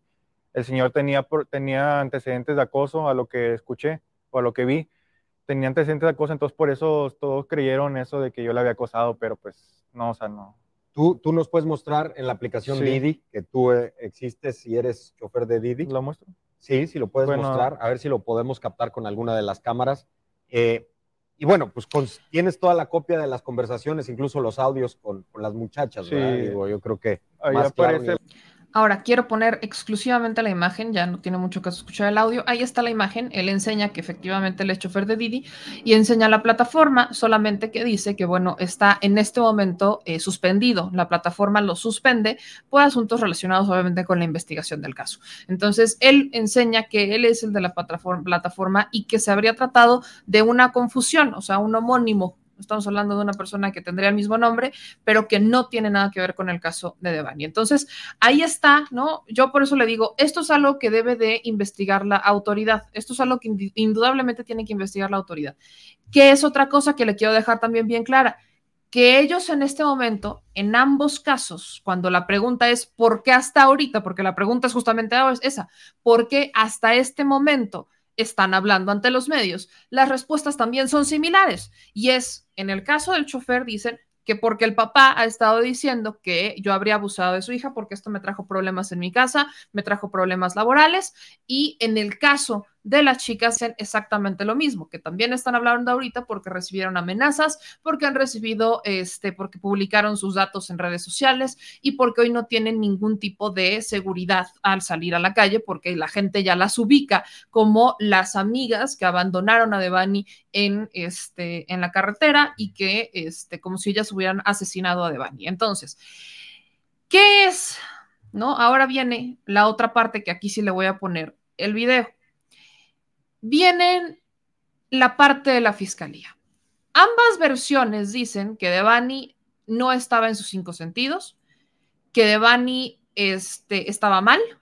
En ambos casos, ¿no? Dicen que Devani estaba este, agresiva, que nunca la habían visto así, en el caso de las chicas, que la- al menos la chica que la conocía, en el caso del chofer dice que pues sí, que, que, que no- vaya, no entendía qué pasaba porque se veía que no estaba en sus cinco sentidos. Pero la fiscalía publica una serie de videos en donde se ve a Devani caminar y lejos de que de lo que digan, en, en realidad a Devani se le ve caminar derecha, pero también se le ve correr. Vamos a escuchar lo que enseña la Fiscalía General del Estado de Nuevo León con los videos que enseña sobre el caso de Devani. Son videos que aquí, aquí empiezan todas estas, eh, estos, estas omisiones por parte de la Fiscalía, porque en ambas entrevistas, déjeme se lo digo también, los las mujeres, las chicas y el chofer dicen que toda la información que están revelando a los medios, la fiscalía la conoce desde el día uno.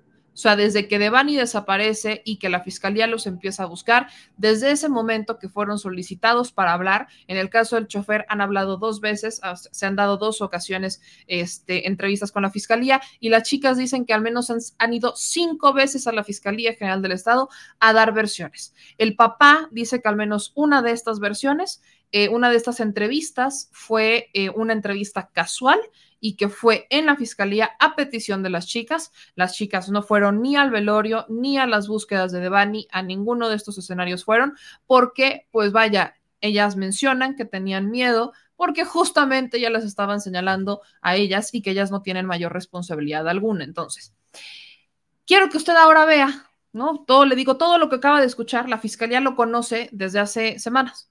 La fiscalía ya lo sabe.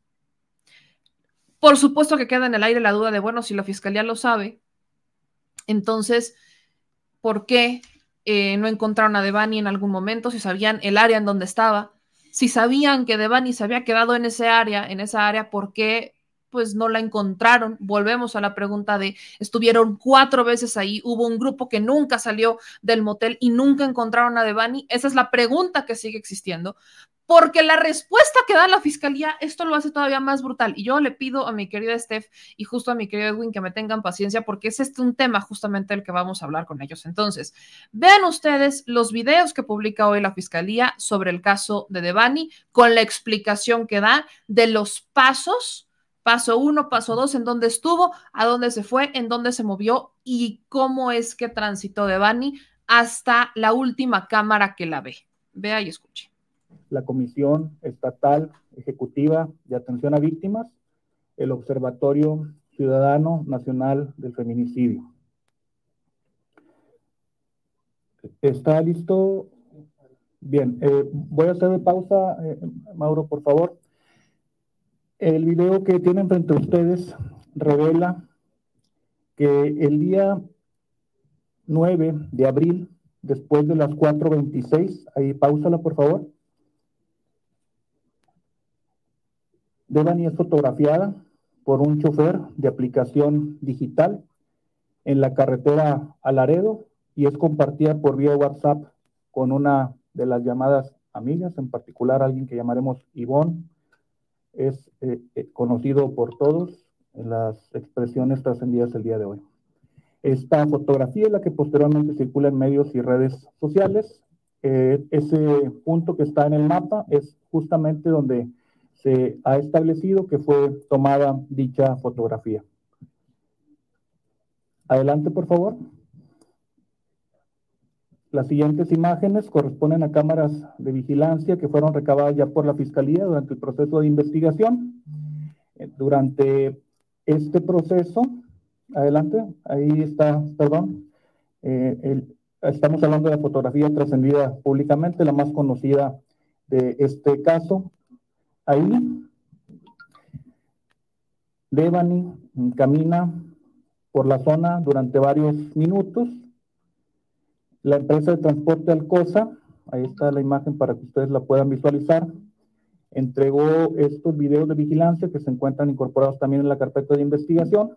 En ellos se observa especialmente Devani a las 4 horas con 29 minutos. Se le observa sobre el camellón Luego se le observa eh, por la calle.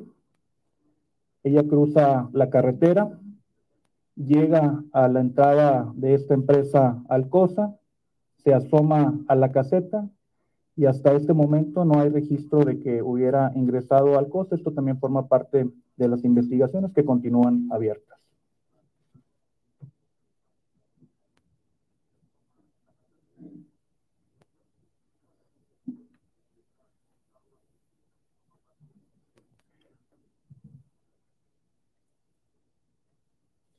Posteriormente, siguiendo la misma ruta, caminando hacia el sur, Devani entra corriendo al motel Nueva Castilla. Es captada por una cámara que se encuentra en el interior de un restaurante que se encuentra fuera de servicio.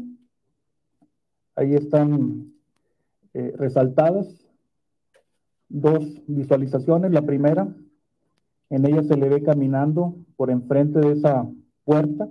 El ángulo de visión de esta cámara cubre esas dos puertas, la que fue resaltada en un momento y la que fue resaltada en un momento posterior. Pausa, pausa ahí, por favor.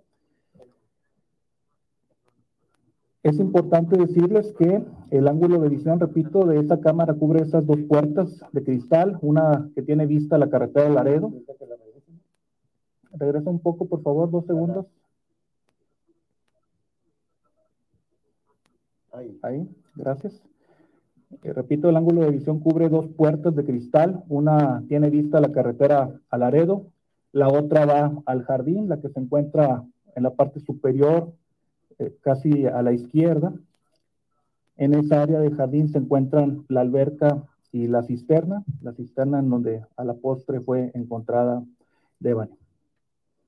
En esta puerta, la primera, se encuentra, se observa caminar, como ya lo dije, a, Devani, caminando con dirección a la entrada al inmueble. No se observa en algún momento posterior que alguien la siga o la persiga. La caseta de cobro del estacionamiento se encuentra a 22. En la siguiente, adelante, por favor.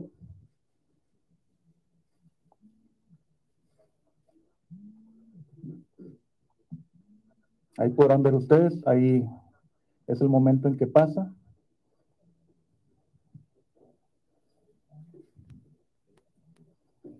Continúa, ingresa al, ingresa al establecimiento. Esta cámara se encuentra en la caseta, em, esta cámara se encuentra en la entrada, perdón, del establecimiento. Ella continúa caminando, bordeando la estructura circular de este restaurante que se encuentra en estado de abandono o desuso, para luego ser visualizado en, otro momento. Sería entonces el tercer momento. ¿Hay pausa, por favor? Esta cámara marca las 4.35. Es importante decirles que, de acuerdo a la dictaminación pericial que se ha hecho por especialistas de la Fiscalía, hay un desfase de dos minutos. Adelante, por favor.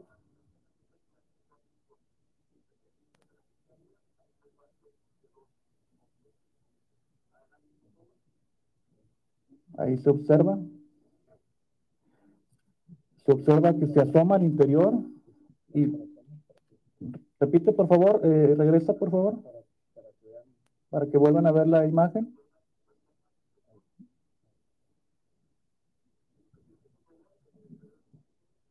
Ahí se ve cómo se acerca a esta puerta, se asoma al interior del restaurante.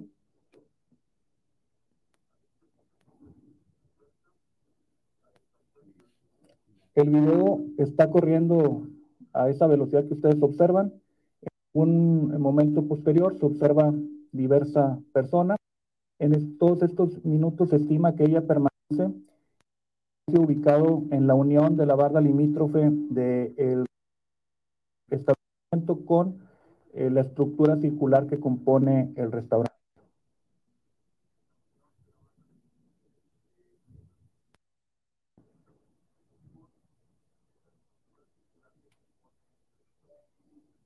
Ya ahí última imagen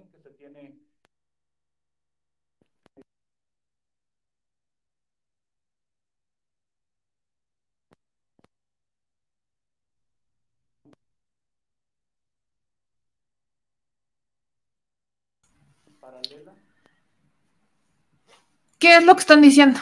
¿No? Porque ahí, o sea, aparte pésimo audio que tienen en la Fiscalía de Nuevo León.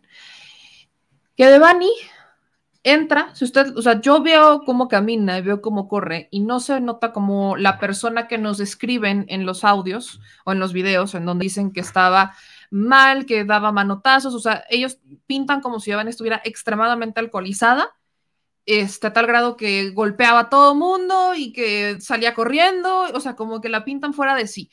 Se ve en los videos cómo es que Devani corre y camina, no como una persona que está fuera de sus cinco sentidos, al menos eso es lo que se puede ver en el caminar. Eh, no sabemos todavía porque no se han entregado estas pruebas si Devani tenía algún tipo de sustancia tóxica. Acuérdense que luego le ponen a las bebidas unas gotitas, este, y eso te, o sea, las gotitas, los hielos o que algún tipo, vaya, cualquier cosa, este, podría haber afectado este, a Devani, podrían haberle metido algo, eso todavía no se sabe. Pero lo que me causa, aquí viene la cereza del pastel es lo que me causa frustración y molestia. Es lo que dice el doctor Villagómez, que es el que le hace la autopsia. Según el doctor Villagómez, en esta conferencia de prensa, dice que Devani, bueno, que en la causa de muerte, lo voy a poner tal cual para que usted lo escuche, es por una contusión y aparte después dice que es en la parte frontal de la cabeza. Quiero que usted lo tenga en mente. Y si aquí hay doctores, no me dejarán mentir y yo sé que les va a brincar y los doctores quizás nos vayan a dar algún tipo de respuestas a esto. Que el golpe es en la parte frontal. O sea, ella, la, la causa de muerte, según el doctor, es por una contusión. Quiero que usted lo escuche. Aquí es 2344 cuando revela la causa de muerte. Escuche esto. Causa de la muerte ya la, ya la conocen, que es una contusión profunda de cráneo. Eh, por la pregunta expresa del tiempo de evolución, ¿verdad? Del fallecimiento, nosotros le dimos una data de muerte de cinco días a dos semanas. ¿sí?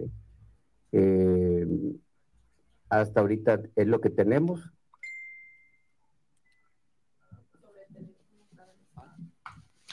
Ok, ok. Dice que en una data de muerte de cinco días a dos semanas. Una contusión profunda. Al final, ya cuando le preguntan la entrevista, al final dice que es en la parte frontal. Ni siquiera fue en la nuca, no fue en la parte de aquí atrás, no, fue en la parte de enfrente. Y después dice, aquí viene, minuto 32, es el famoso minuto 32. Cuando le preguntan si Devani estaba muerta cuando cayó o estaba viva, esto con lo que responde. Buenas tardes, eh, David Carrizales del Universal. Eh, Mi pregunta es, eh, tendiendo de nuevo al tema de la necropsia. Eh, en un momento de, de la investigación se señaló que la causa de la muerte efectivamente es contusión profunda de cráneo. Esto indicaría que cuando el cuerpo de Devani cae a la piscina ya iba sin vida.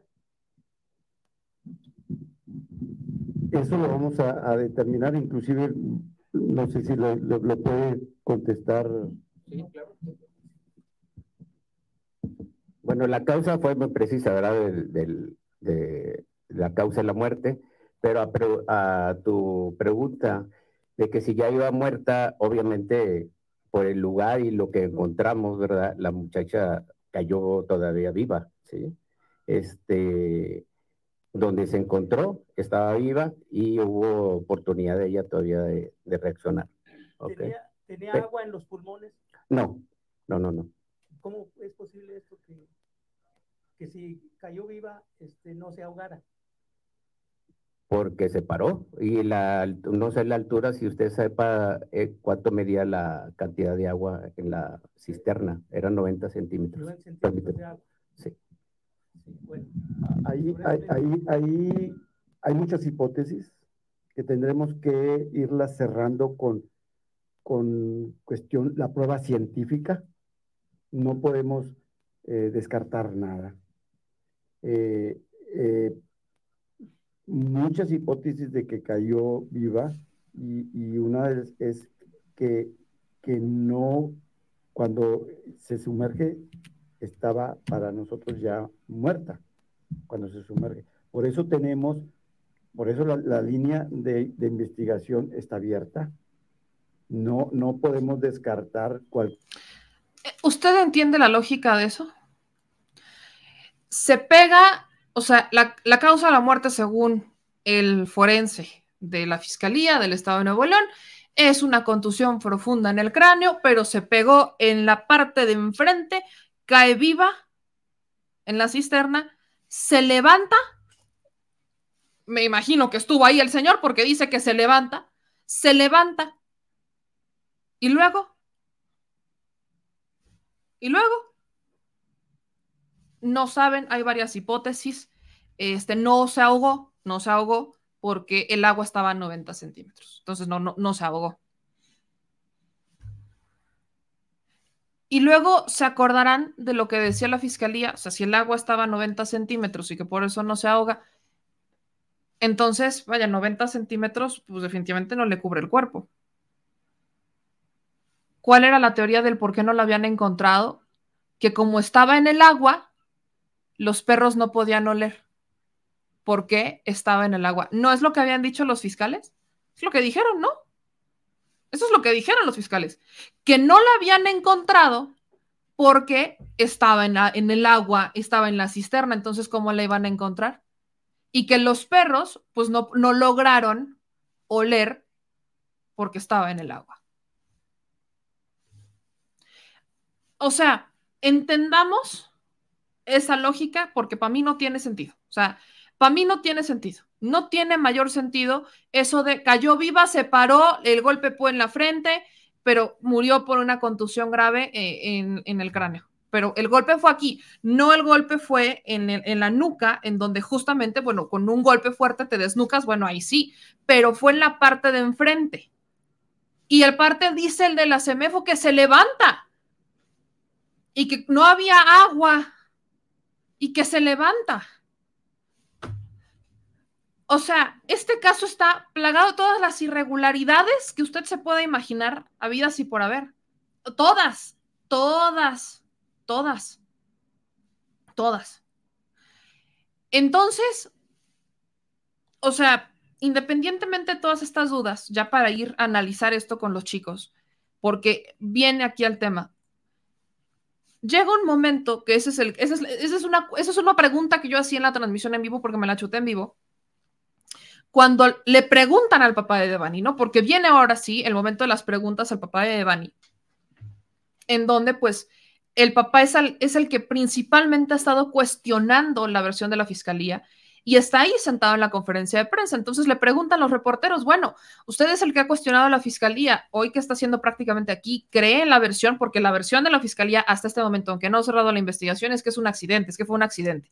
Entonces le preguntan al papá si él realmente cree que es un accidente, si él realmente cree, sigue creyendo o ahora cree en esa versión. El papá en entrevistas ha dicho que no cree que esa es la versión y que él tiene una, su propia este, autopsia, que él mandó a hacer su propia autopsia, que no la ha revelado y que no la ha entregado porque está esperando, está escuchando lo que están diciendo los fiscales, que eso es lo que él está haciendo, escuchando lo que dice la fiscalía y que le agradece que le den toda la información. Pero hay un momento en donde el papá menciona el apoyo que recibe por parte del gobierno federal, a respuesta, obviamente, que, este, que se entrega a su petición, que el gobierno federal entra a apoyar, y la respuesta del fiscal, esa me brinca porque entonces lo está haciendo político. Y aquí yo lo digo, yo no soy fan de Samuel García, pero efectivamente los errores de la fiscalía no son culpa de Samuel. O sea, hay que cuestionar lo que hay que cuestionar y a quien se lo tenemos que cuestionar. A Samuel García lo que le podemos cuestionar es la falta de estrategia en materia de seguridad, es la falta de presupuesto que le ha destinado a la prevención de ese tipo de delitos y al asunto de las policías. Eso lo podemos cuestionar a Samuel García. ¿Podemos cuestionar a Colosio por el caso de Devani? No, no podemos cuestionar a Colosio por el caso de Devani. ¿Por qué? Porque Colosio es alcalde de Monterrey. Este caso ocurre en Escobedo, que es otro municipio cosas que tenemos que dejar claras. Cuestionemos a quien tenemos que cuestionar. Lo que aquí sale a relucir es que el fiscal, por alguna razón, decide salir a lavarle la cara a Samuel García cuando aquí, se lo digo, ni vela en el entierro tiene. Escuche, escuche esto, véalo y juzgue usted. Al final del día, juzgue usted.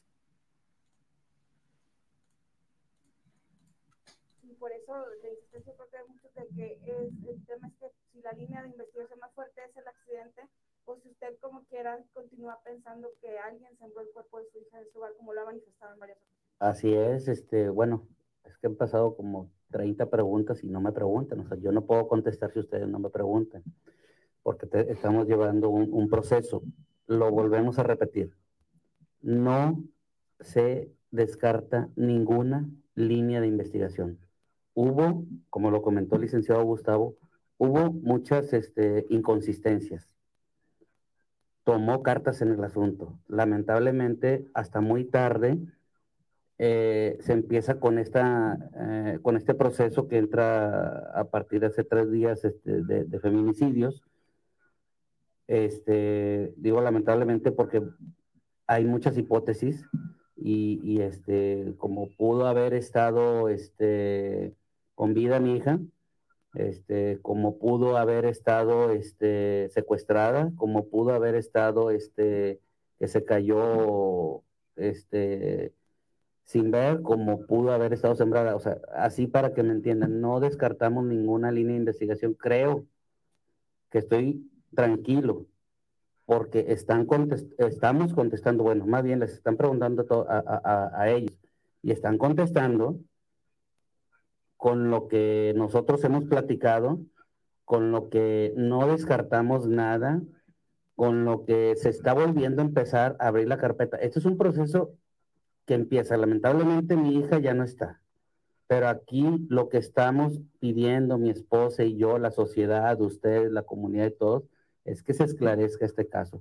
Tan es así que, como comentan este, el licenciado, eh, directamente se está trabajando con, con, este, con la Fiscalía de, bueno, con la comisión que manda Rosa Isela Gutiérrez, este, eh, y, con el mandato de, este, del apoyo del presidente de la República, Andrés Manuel, y queremos que se esclarezca todo, ¿sí? O sea, para nosotros estar tranquilos. Ahorita nosotros como familia estamos tranquilos en el aspecto de que tenemos donde llorarle a mi hija, donde llevarle una rosa. Este, lamentablemente, eh, este, no se pudo dar a una, una mayor este, rapidez. El fiscal, ustedes lo, lo escucharon ahorita, tomó cartas en el asunto, eso ya depende de él, no depende de mí. Yo les dije que este, lo, que lo que más quiero es que se esclarezca este asunto. Las líneas de investigación todas siguen abiertas. Estamos a un 20 o 30% empezando nuevamente con la carpeta. Estamos con seis tomos, seis y, el, y el que sigue. Son siete tomos. Todos, están, todos estamos trabajando en esta. Tengo la esperanza de que esto se solucione de la manera correcta. Lo estamos viendo. Yo, yo, si tú me preguntas eso, este, me siento tranquilo en las respuestas que ellos están dando, porque siento la, confianza y la esperanza. Repito, lamentablemente, digo, ya no está mi hija, pero este, de que esto está avanzando, de que esto se va a solucionar, de que si hay alguna persona responsable, este, pues tiene que, eh, ahora sí que, este, darle la, la, la, responsabilidad de lo que hayan hecho. Y en ese aspecto, bueno, estamos tranquilos porque lo que estamos escuchando es lo que, es lo que yo solicité, es lo que yo, este, es, es lo que nosotros estamos trabajando. Como decíamos, no se descarta nada, tanto es así que tengo yo mi, este, mi necropsia y se va a comparar y en su momento, de acuerdo a las autoridades competentes, tenemos que darle certeza lamentablemente a esta situación que estamos pasando mi esposa y yo. Irán Hernández de ABC Noticias, preguntarle tanto a la Fiscalía como al señor que a qué pueden atribuir que después de estar cuatro veces en el sitio no se había hecho la detección del cuerpo. Y también si existe todavía más material de metraje que no haya sido analizado. A ver, a ver nada más quiero este, aclararle también, no se tardó, desde el momento en que se encontró el cuerpo, inmediatamente toda muerte de una mujer se considera como feminicidio y automáticamente se abre una carpeta en, en, en como feminicidio, por eso se está investigando como feminicidio. Eso quiero aclararlo. No, no se perdió tiempo. Me dijeron que hasta el tercer día, no. Inmediatamente cuando se encuentra una, una muerte de, de una mujer, este, la, consideramos como feminicidio y bajo, ese, bajo esa perspectiva se está investigando. Eh, también hace referencia, Mario, de la, la, colaboración que tenemos del gobierno federal, pero yo también quiero resaltar la participación y, el, y es, que está muy al tanto y colaboración del gobernador del estado de Nuevo León, Samuel, Samuel García. ahorita él ha estado muy al pendiente de, esto, de este caso. Eh, él anda en, alguna gira in- eh, internacional, que ustedes ya lo saben, eh, en bien de Nuevo León, pero sí quiero, quiero este, comentarles que el gobernador ha estado muy al pendiente de esto, eh, de la mano ah, de, de Mario, eh, en contacto, yo creo que eh, de cada momento, todos los días. Entonces, él quería hacer ac- esa aclaración que aparte del gobierno federal, recuerden que la fiscalía es constitucionalmente autónoma e independiente. Sin embargo, no, no, no, eso no quiere decir que recibamos colaboraciones de otras entidades. Las decisiones las tomamos nosotros. Las colaboraciones vienen de, del gobierno federal y del gobierno estatal. Señor, le Va, va a preguntaba, contestarle el, el le preguntaba sobre esta cuestión. Ahí está lo que dice eh, el fiscal. O sea, el fiscal, perdón, lo vuelvo a decir, ¿qué tiene que hacer el fiscal resaltando la importancia de que el gobernador Samuel García está muy preocupado del caso? ¿El gobernador qué? Aquí sí lo digo, ¿el gobernador qué? A Samuel García lo podemos cuestionar porque no ha corrido al subsecretario de seguridad, porque no ha hecho cambios en, las, eh, en la estrategia de seguridad, porque eso sí lo podemos cuestionar a Samuel García, con todo derecho, porque efectivamente no lo ha hecho, está más preocupado por Texas. Samuel García está más preocupado por Texas que por Nuevo León, es un hecho. Pero Samuel García no manda en Nuevo León, los que mandan en Nuevo León son los empresarios. Entonces, cuestionemos la falta de pantalones que ha tenido Samuel García para cortarse el cordón umbilical con los empresarios que lo pusieron ahí, los mismos que cuestionaron al Bronco, los mismos que pusieron al Bronco, exactamente la misma dinámica con el Bronco, Samuel García. Pero ¿qué tiene que hacer el fiscal? resaltando que el, que el señor gobernador está muy preocupado por este caso. Entonces el gobernador sí mete las manos, entonces el gobernador sí sabe lo que pasa en la fiscalía, entonces el gobernador sí sabe lo que pasa con el caso de Devani, contrario a lo que dijo el gobernador, porque el gobernador ha dicho N cantidad de veces que él no tiene conocimiento del caso, que él no sabe ni siquiera cómo está la carpeta de investigación, que ahora quieren que él sea el que juzgue. O sea, entonces está desmintiendo la versión de Samuel García donde dice que no sabe absolutamente nada del caso, ¿verdad? Bueno, el asunto es que mientras el papá está agradeciendo que todos colaboren, incluso el gobierno federal, el fiscal sale a lavarle la cara al gobernador Samuel García. Ahora, eh, mientras todo esto está pasando, eh, aquí el señor productor justamente me está diciendo justamente que eh, Azucena Uresti, evidentemente, porque Milenio, Multimedios, Nuevo León, tiene nuevos videos en donde se confirma la versión de las chicas. Eso también lo tengo que dejar claro, se confirma la versión de las chicas cuando mencionan que ella en algún punto de la fiesta sale corriendo y que este, hay un chico que va atrás de ella y que, que si lo muerde o que si lo patea, pues efectivamente se confirma la versión de las chicas hasta este momento. Esta parte es importante también este, que usted la, la pueda ver, en donde, pues aquí le, le voy a poner la, la, foto, porque no vaya, es un video exclusivo de, de, este, de Milenio. Aquí está esta fotografía, ¿no? En esta foto es eh, parte de un video que se publica en donde este, pues se confirma la versión de las chicas que se bajan, ¿no? Del taxi. Recordemos que las chicas entran a comprar una botella al taxi, este, a una tienda de autoservicio, o sea, que están comprobando la versión de las chicas.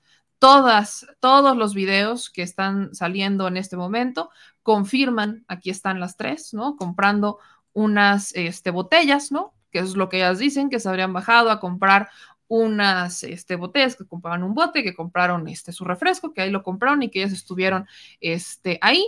Entonces, este, vaya, ¿no? Aquí lo que usted puede ver es que se confirma la versión de las chicas, al menos con los videos. Podemos cuestionar, y eso lo digo honestamente, podemos cuestionar el que no se quedaran, podemos cuestionar el que le hicieran caso y que se fueran, podemos cuestionar el que el chofer no se quedara. Yo, yo lo he cuestionado, me frustra, pero podemos decir que ellas eh, tuvieron algo que ver con la muerte, no, no tenemos elementos para hacerlo. Hablan de un supuesto chat en donde se menciona un tal jaguar. Eh, las chicas dicen que son chats falsos, que ellas después de esta escena, ¿no? Después de esta escena en donde se ve que Devani pues se pasa al, o sea, que se pone en el, en el con el chofer del Didi en el lado del copiloto, eh, no, vol no volvieron a hablar con Devani. ¿Por qué? Porque incluso Devani no traía ya pila en el celular.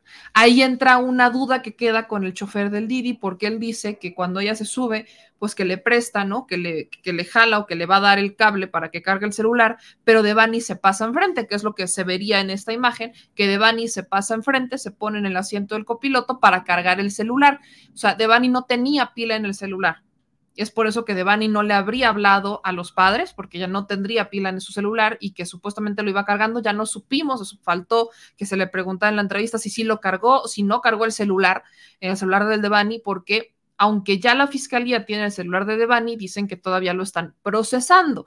Entonces, queda pendiente esa parte. El celular de Devani confirmaría si los chats que se publicaron son ciertos o no, porque en esos chats se supone que hablan con Devani de un tal jaguar que le tiene, o sea, que al, que Devani le tiene miedo. Entonces, si en el celular de Devani sale ese chat, entonces estaría estaríamos teniendo una información, pero hasta el momento eso no se ha confirmado y las chicas están diciendo que no, esos chats no existen, que esos chats son falsos. Entonces, ¿en manos de quién estamos? En manos de una fiscalía. Y ese es el tema. Y discúlpenme por la tardanza, chicos, pero es que justamente es ese es el tema. Las fiscalías. Cuestionemos todo lo que queramos al gobernador, ¿Por qué podemos cuestionar al gobernador? Ya le dije, por la falta de estrategias en materia de seguridad, por la falta de estrategias para prevenir los delitos, ahí sí los podemos cuestionar, con todo gusto, porque yo soy partidaria de que Samuel García no ha hecho absolutamente nada. Eso lo he dicho. Ahí está, en esa imagen lo que se alcanza a ver es a Devani discutiendo con un joven, que es la escena que las chicas retratan, que ella sale corriendo, que el joven va atrás de ella y que ella mordería al chico. Bueno, ahí al menos se ve la discusión de Devani que habrían mencionado las chicas en la entrevista, que que empuja, que los patea y demás, ¿no? Sí se ve en, las, en los videos que publica Milenio hace unos, hace un menos de una hora que publica este, el grupo Milenio con Asusana Uresti. Todo esto es en exclusiva para ellos, por eso no les puedo poner el video, porque ya vayan, acaba de salir, tenemos que, hacer eso, pero vaya, los pueden buscar. Normalmente no se lo recomendaría, pero vaya a verlos para que ustedes se generen un criterio propio. El asunto de todo esto es que efectivamente corren a dos fiscales. Me lo preguntaban y sí, corren a dos fiscales. A quienes corren, se los pongo en pantalla para que los ubiquen un poco. Este, uno de ellos lo van a reconocer de forma inmediata porque pues lo vimos en un video, ¿no? Ahí está la imagen de los que fueron, los, los que terminaron, ¿no? Fueron removidos de su cargo, que estamos hablando del el fiscal de eh, antisecuestros, fiscal antisecuestros y el titular de la Fiscalía de Personas Desaparecidas.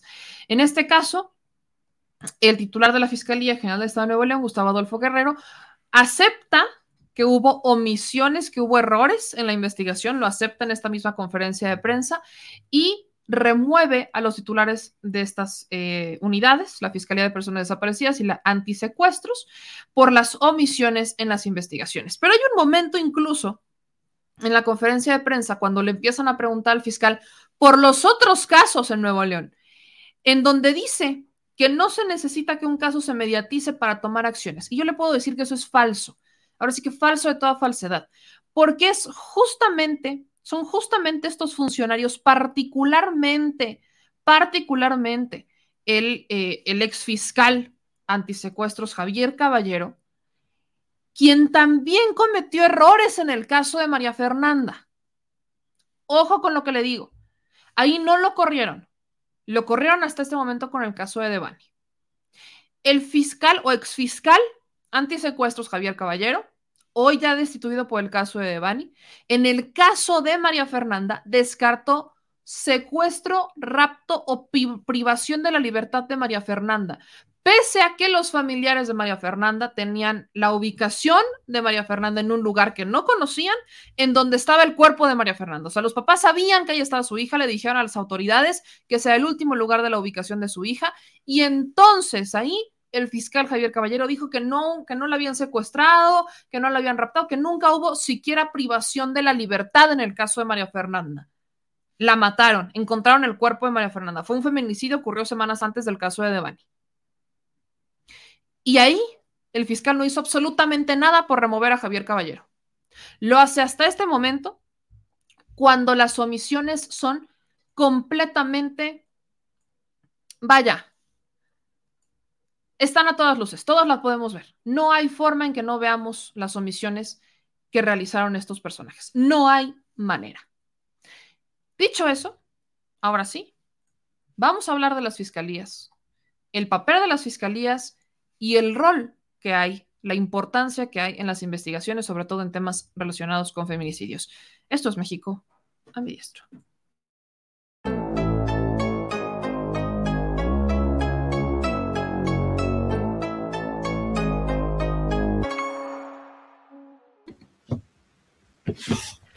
Steph, mi querida Steph, mi querido Edwin, disculpen la tardanza, pero tenía que poner toda esta secuencia para que pudiéramos dar mejores opiniones. ¿Cómo están? Buenas noches. Buenas noches, Memi. Buenas noches Buenas noches a ambas. Buenas noches al auditorio. Pues empiezo preguntándote a ti, mi querida Steph, empiezo por las mujeres. ¿Cómo ves este caso? ¿Cómo ves el papel de la fiscalía? Pues es un caso, creo que muy muy complejo, muy complejo desde, desde cómo se, se, ha tomado desde un inicio. Eh, es la punta del, del, iceberg, yo creo que este tema en Nuevo León, y no nada más en Nuevo León, sino yo creo que a nivel nacional, precisamente por el tema de las fiscalías, porque podemos ver que las fiscalías actualmente en nuestro país no están haciendo el papel que deben de, de, de hacer, están llenas de omisiones, están llenas de de, cosas que no van, no están siguiendo los protocolos a nivel internacional, a nivel nacional, y creo que ahí está el problema, ¿no? El gran problema del por qué la inseguridad, eh, pues en este caso el tema de los feminicidios, eh, Nuevo León es el segundo estado con más, con más nivel de, de, violencia hacia las mujeres, y qué está pasando, qué está haciendo. Si este caso no se hubiese hecho mediático, pues tan solo hubiera quedado como una desaparición más y ya.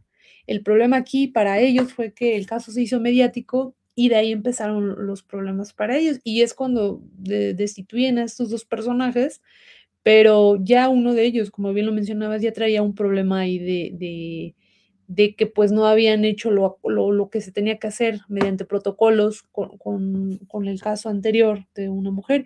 Y pues entonces, ¿qué es lo que está pasando? No por nada es uno de los estados más violentos para las mujeres y donde no hay una, no hay justicia como tal, ¿no? Creo que también a nivel federal hay un tema similar con, con, con la Fiscalía eh, Federal, creo que también se está quedando muy corto, igual pasa exactamente lo mismo.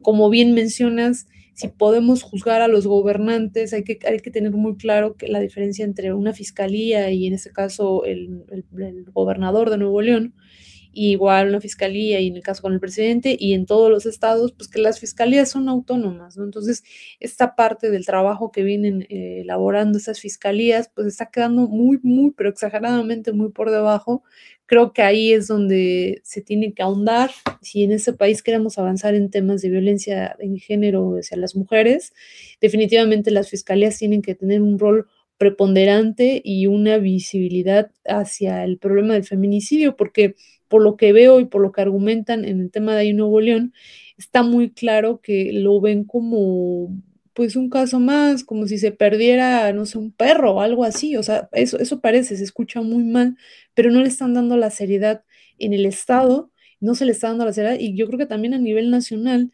el fiscal tampoco le está dando la seriedad que le debe de dar.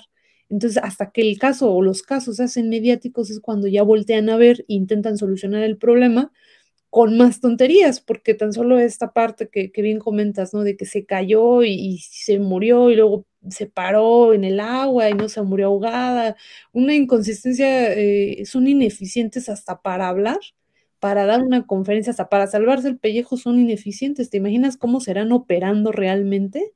Está una bola de ineptos, es muy preocupante. Edwin, ¿con correr a dos fiscales es suficiente? ¿Se resuelve? no, por supuesto que no. O sea, eso es, digamos, una, una respuesta que es, es, lo fácil por hacer, ¿no? Eh, incluso hay muchos que presentan su denuncia cuando tienen un problema en vez de quedarse y afrontarlo, ¿no? Yo cuando veo, yo cuando menos veo, o sea, veo varios problemas en cuanto a este, este caso, y no voy a hablar de las declaraciones, que si el chofer, que si las amigas, que después podremos analizarlas, que si papá, que lo que dijo el fiscal, Veo varios problemas, y hay varios problemas en cuanto al feminicidio, en cuanto tal. Uno, el primer gran problema es la tipificación penal en cuanto tal, ¿no? Que sí es, que no es. Un feminicidio sigue siendo un tema de debate. Veo otro problema, veo un problema procedimental en cuanto a la actuación de las fiscalías. Veo otro gran problema, el problema, digamos, técnico-científico de las, de las fiscalías, o sea, los peritos, los- la preparación que puedan tener y la reconstrucción de hechos. Por ejemplo, bueno, por lo que vi ahí, eh, me parece de, de párvulo, ¿no? De kinder.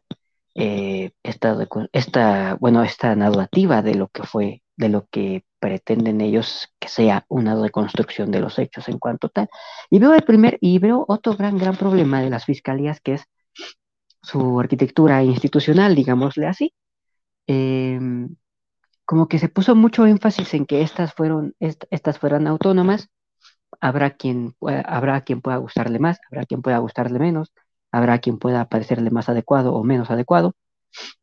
Pero, o sea, si la fiscalía es autónoma y luego qué, ¿no? Ese es el gran problema con las fiscalías. Se puso mucho énfasis, incluso mediáticamente, en que tenían que ser autónomas, pero esto no ha demostrado mayor eficiencia respecto de las procuradurías, que tampoco es que fueran muy eficientes. Y bueno, ¿qué pasa? Que se ve el pésimo actuar de la fiscalía, de esta en, eh, de esta en particular, y eso pues inhibe que la gente tam- también tenga mayor interés en, en denunciar la comisión de hechos posiblemente constitutivos de delito. Dicen, ¿para qué denuncio si me van a salir con este tipo de sandeces? O sea, de, de, de este tipo de necedades. ¿Para qué denuncio? Entonces, veo esos cuatro problemas y no, pues, correr a... Y, y, y, o sea, lo que hay que hacer es enfrentar estos problemas que estoy diciendo y muchos otros más y no correr a un, par de, tontos o un par de personas que igual y no hicieron bien su trabajo pero pues no, o sea, ¿para qué los codos si al final de cuentas vas a poner a otro par? Como dijo Stephanie, también a mí me lo podrán parecer de ineptos, que no van a tener las herramientas para trabajar, que no van a tener los peritos capacitados para trabajar, que quién sabe cómo estén capacitadas sus policías de investigación, eh, que no es lo mismo las policías de la Secretaría de Seguridad de un estado que las policías de investigación de las fiscalías, son cosas distintas, aunque se llamen policías.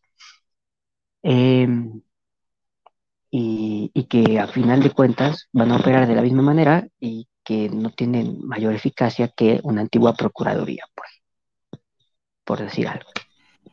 Preguntarle a los dos, ¿es un error entonces la autonomía en las fiscalías? Veo muchas personas que dicen, es que ya llevan tantos días con la pregunta, con el mismo tema, ya chole, ¿no? O sea, veo, por ejemplo, el comentario de Explayer, ¿no? Que dice, ya se parecen a Foro TV, llevan seis días con la misma noticia, se están volviendo amarillistas. Preguntar eso, no sé si sea un error, pero... A ver, Edwin, Perdón. ¿es un error? O sea, bueno, error no. Error quizás no, pero no ha demostrado mayor, eh, mayores frutos. Ok. Este es un error que hablemos sobre estos temas, es un error que cuestionemos, por ejemplo, las fiscalías. Las fiscalías, ¿valdría la pena hablar de su autonomía? ¿Ha sido positiva, ha sido negativa? ¿Cuál es tu visión?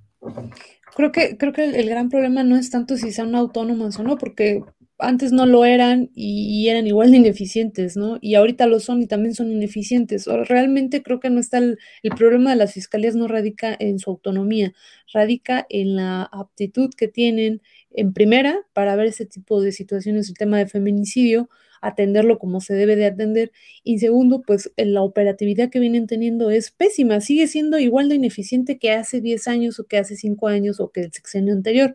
Entonces no tiene caso si es autónomo o no. Lo, idóneo es que pues está plagada de, inconsistencias en general las, fiscalías, porque siguen estando los mismos que han estado siempre. Creo que aquí está el problema, ¿no? El gobierno puede cambiar de partido, puede cambiar de, de personajes, puede cambiar de todo, pueden pasar todos los partidos políticos habidos y por haber, pero las fiscalías siguen estando las mismas, este, pues, perdonen por la expresión, pero los mismos seres podridos que siempre han estado ahí, siguen estando ahí y se refritean. Y pues está, vemos, ese es el gran ejemplo, ¿no? Por eso el problema de la justicia en nuestro país está tan lejana. Y ahorita con lo que se ha estallado, y no nada más en, en México, a nivel internacional, el tema de la violencia hacia la mujer, pues México no ha sido capaz a nivel nacional y a nivel local de contenerlo. O sea, ese es el problema. Las fiscalías no están siendo eficientes, te salen a decir en un caso tan mediático a nivel nacional e internacional esta serie de pendejadas, perdón por la expresión. Ahora imagínense qué sería con una cosa que no tiene, no está en, el medio.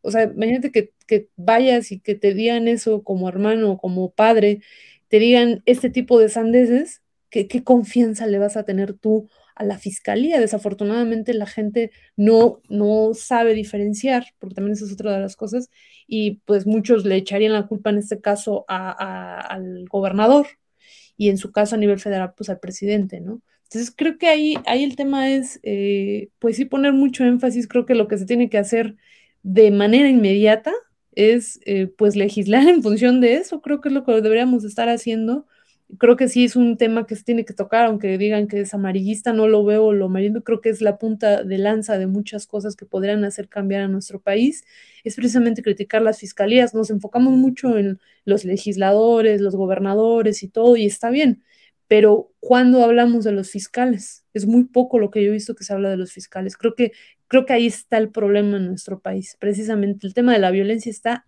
e radica en las fiscalías. Bien lo dice Steph, los cuestionamientos se le hacen a los gobernadores, se les hacen a los titulares del Ejecutivo, pero no se cuestiona ni siquiera a los legisladores y no se cuestiona tampoco a las fiscalías. Y un vínculo que hay en este caso, en el caso particular de la fiscalía, en el caso de los estados, es que los que pueden remover a los fiscales son los diputados locales. Entonces, la, la mano no está atrás del gobernador. Y no soy fan de Samuel García, la gente lo sabe, pero literalmente quien puede remover al fiscal es el Congreso local. En el caso de los estados, ¿cuál es el rol en cada uno de estos, Edwin? A ver, em, sí, claro que hay que criticar a las fiscalías, yo, los, yo siempre lo he dicho, o con quien he tenido la, la oportunidad de platicar de estos temas. Em, puede haber muy buenos agentes del Ministerio Público y de repente llegar con un, ante un juez de lo penal, que también hay que criticar a los jueces, y que diga, que, sea un juez comprado y que diga, yo no veo la posible comisión de actos constitutivos de delito aquí, va para atrás la carpeta de investigación, la investigación preliminar, como se le llama. Y entonces el trabajo del Ministerio Público se fue por muy bueno que éste pueda ser. También hay, y hay que decirlo, eh, agentes del Ministerio Público que no hacen bien su trabajo hay fiscales que no hacen bien su trabajo porque no les interesa hacerlo. Em, ahora bien, lo que se buscaba con que fueran autónomas las fiscalías era que no le debieran su, eh, o sea, que quienes estuvieran ahí tuvieran una gran formación técnica, técnico, legal, científica, y no les debieran su trabajo, su chamba, su hueso, digamos, a un líder político por el mero hecho de tenerle lealtad política a este, a, quien los pusiera en el cargo, ¿no? Que era lo que se decía, es que, bueno, el procurador general de la República, por ejemplo, pues le debe su trabajo al presidente y entonces jamás va a investigar a un presidente. Em, como digo, sí hay muchos problemas en la fiscalía, en las fiscalías, no solo en la Fiscalía del Estado de Nuevo León, sino en todas. Eh, pues ya era como para que, no sé si exista ahí, creo que no, ya era como para que el fiscal anunciara, por lo menos en una, en un intento de, pues por lo menos quedar bien ante la sociedad, de la creación de una fiscalía especializada en la atención del delito de feminicidio, cosa que no veo en ninguna, en ninguna entidad federativa que sí tienen graves problemas de, feminicidio. No, veo una. En el caso de Nuevo León sí hay. Ah. De hecho, la anunciaron hoy. Anunciaron hoy que la ah. fiscal por feminicidios, la anunciaron hoy es la que va, se, se va a encargar de dar la, la información. Pero justo lo que decía Estef hace un rato, no le están dando la debida importancia al tema. O sea, no le están dando la debida importancia al tema y se están desviando por otros lados, ¿no? Lo que hacía el fiscal hace un ratito que veían de limpiarle la cara literalmente al gobernador. O sea, cuestionemos al gobernador por asuntos de seguridad, cuestionemos por su falta de estrategia y por la falta de recursos, pero ¿qué tiene que estar haciendo el fiscal? Literalmente lavándole la cara al gobernador del estado cuando está en Texas. O, por ejemplo, en Guanajuato o en Estado de México, ¿no? Que, no tienen nada parecido a una fiscalía de, feminicidios, cuando sí son entidades federativas que tienen graves problemas de feminicidio, ¿no? Ahora, quiero este mismo caso, los dos me mencionan voltear a ver a las fiscalías. Hay que cuestionar a las fiscalías. Bueno, pues hablando de cuestionar a las fiscalías, quiero que escuchen un audio de justamente de lo que dice el fiscal de Nuevo León, porque es a lo que yo he escuchado con otros fiscales. O sea, estoy tomando el, el, caso Nuevo León porque está, es un tema actualmente, es tema nacional e internacional, el caso de Bani con la Fiscalía de Nuevo León. Pero es que esto, se lo he dicho, pasa en todas las fiscalías. Y uno de los argumentos más sonados también en la Fiscalía del Estado de México, en la Fiscalía de Puebla, yo me acuerdo eso, es el por qué desaparece la gente. Y aquí vamos al grado de descomposición social. Quiero que escuchen lo que responde el fiscal cuando preguntan, ¿no? Sobre las otras mujeres desaparecidas, porque no solamente hablamos de Devani, no solamente hablamos del caso de María Fernanda, hablamos de cientos de casos en Nuevo León y miles de casos en México. Más de 24 mil desaparecidos en México mujeres desaparecidas en México, más de 24 mil. Se estima que más de 50 mil personas desaparecidas en total, entre hombres y mujeres en México. Que por cierto, para eso es importante que ya el Senado el día de hoy aprueba la creación de estos Centro Nacional de, de, Identificación Humana, en donde se buscará, no va a ayudar para el tema de ubicar los, ras, los restos y que las personas puedan empezar a ubicar a sus familiares, cosa que no existía en México. También un tema que tiene que ver con lo forense. Pero quiero preguntarle sobre esto, porque lo que dice el fiscal a respuesta del por qué desaparecen las personas, los jóvenes y los adultos incluso, dice mucho y quiero conocer su opinión. Escuchen esto. Es una diferencia mínima. Pero el 90% de esas desapariciones se localizan dentro de las 72 horas. Otro tanto eh, como para llegar al, al 95-96% del cuarto al séptimo día. Y así sucesivamente. En aquel, la semana pasada, ahorita porque no tengo el dato preciso, pero la semana pasada teníamos, cuando estaba ayudando la, eh, un reporte, teníamos 32 no localizadas, de las cuales eh, 20 ya las teníamos ubicadas porque habíamos tenido contacto con ellas.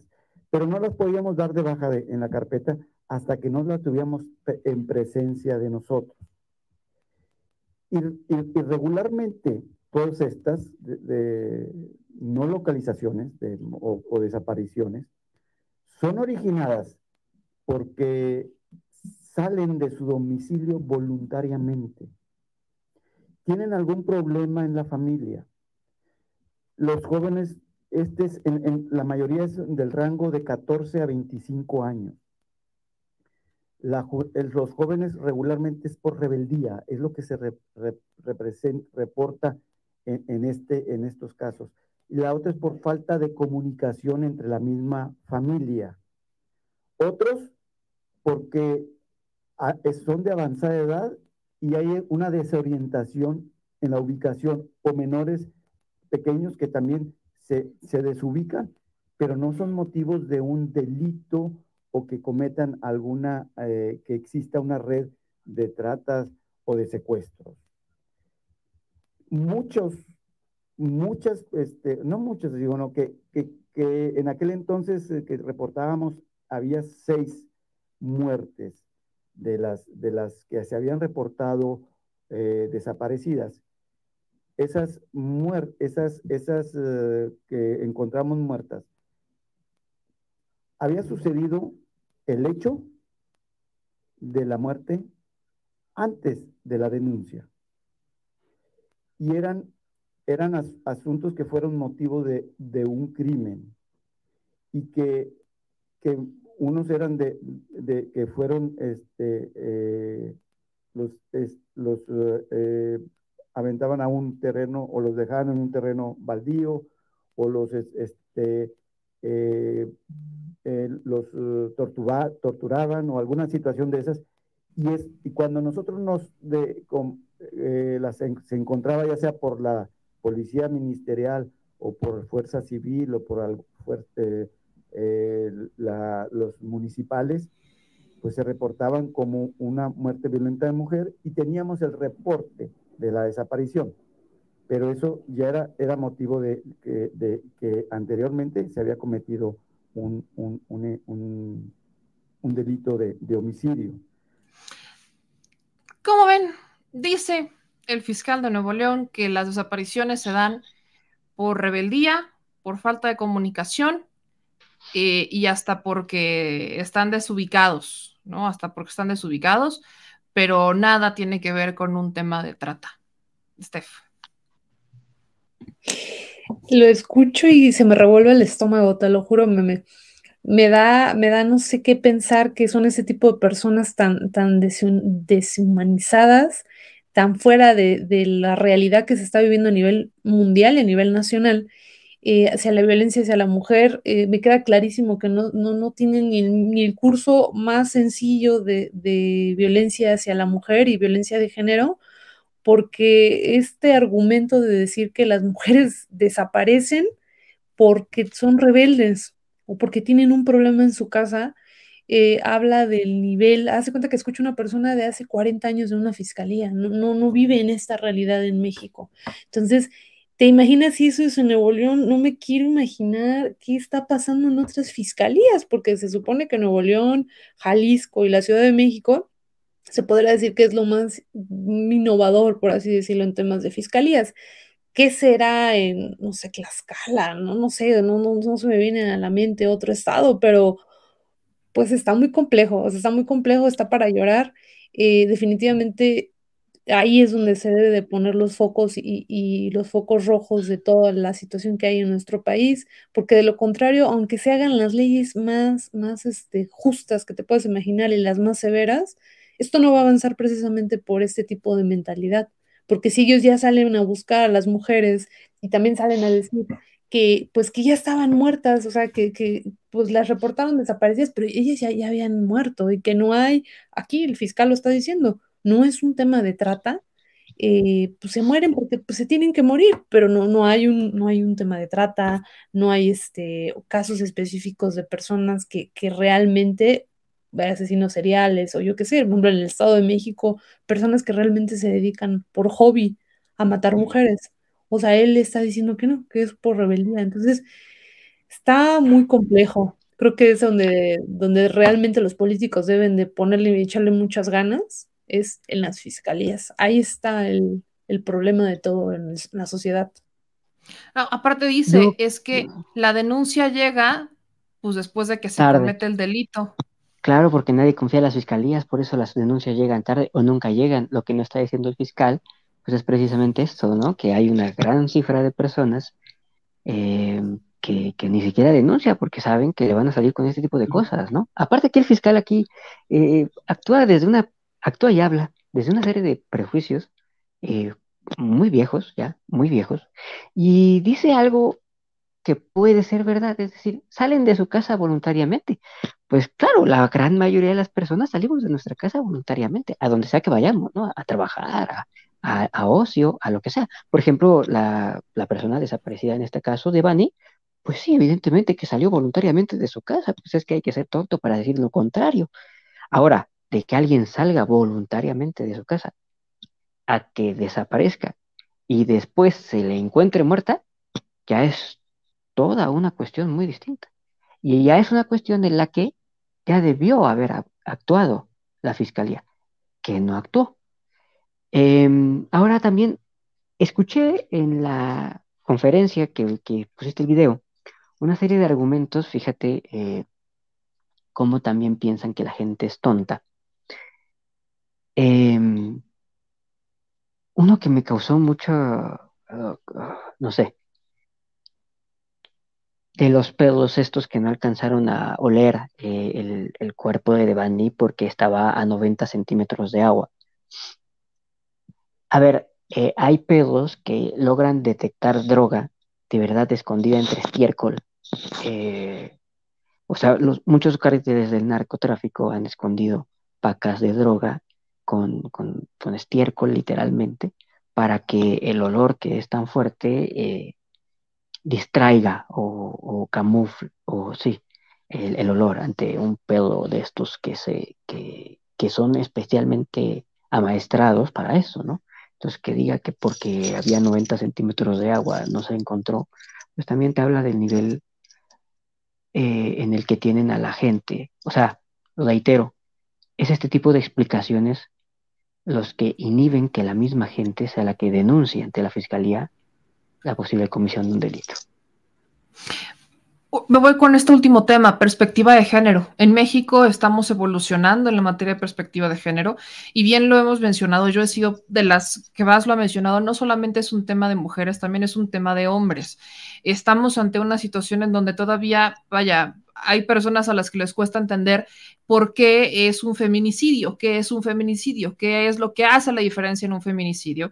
Y se involucra también a hombres, pero no es exclusivamente un asunto relacionado con hombres. O sea, un feminicidio tiene características muy puntuales. Las fiscalías aparentemente están empezando a entenderlas, algunas otras no, pero al menos esta semana, ¿no? Ocurre algo también importante en la Cámara de Diputados y es que se tipifica la tentativa de homicidio, de feminicidio, perdón, tentativa de feminicidio esto por muchos casos en donde las intentaron asesinar, no lo consiguen y entonces se lavan las manos y como no hubo delito, como no se consuma el delito, entonces las fiscalías los dejan libres, ¿no? Lejos de pensar que es una persona que es un peligro andante, los dejan libres porque no se consuma el delito. Entonces, ¿En qué momento estamos en el mundo, en el país, cuando hablamos de justicia, Steph? No solamente hablo en el caso de las mujeres, hablo en casos de justicia en donde, por ejemplo, aquí este fiscal, hablando de perspectiva de género, creo que no entendió absolutamente nada de lo que significa perspectiva de género, no la entiende, no la conoce, no la consume, no sabe nada de eso.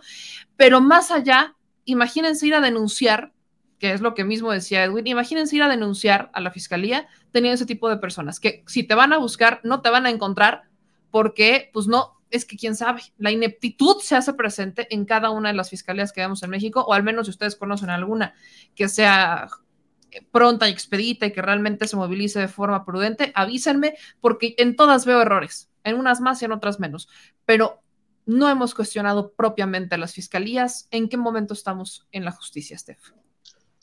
Pues creo que en un momento donde la misma sociedad y, el mismo nivel de cómo están por las mismas redes sociales, porque antes no pasaba esto, la violencia, yo creo que antes en otros, en otros tiempos era muchísimo más fuerte.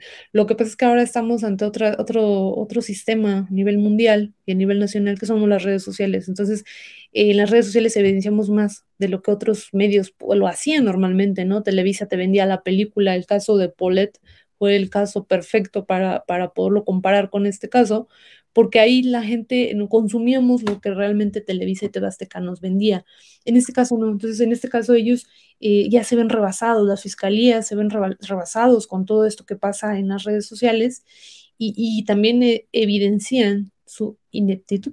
La verdad, lo nefastos que son, tan solo yo los escucho y los veo hablar, y es increíble que hasta el papá de Devani hable muchísimo mejor pareciera que es parte de la misma fiscalía que estas personas que se supone que son titulares, el titular de la fiscalía y los especialistas, ¿no? Entonces, si ellos no te dominan algo tan, tan, tan, tan sencillo que deberían de dominar, que es el tema de la perspectiva de género, que no tiene un año y no tiene un mes, ya tiene bastante tiempo que salió este tema, eh, pues no me quiero imaginar lo demás, ¿no? Lo que te comentaba también de que eh, siguen siendo los mismos refritos, siguen siendo los mismos ineptos de toda la vida. Tenemos a un fiscal a nivel federal que ya había, ya había estado también en temas de la fiscalía y tampoco da resultados y está ocupando a, los medios, en el caso de los medios de la fiscalía, para cosas personales. Y eso lo vemos a nivel federal, ¿qué serán las pequeñas fiscalías en cada uno de los estados?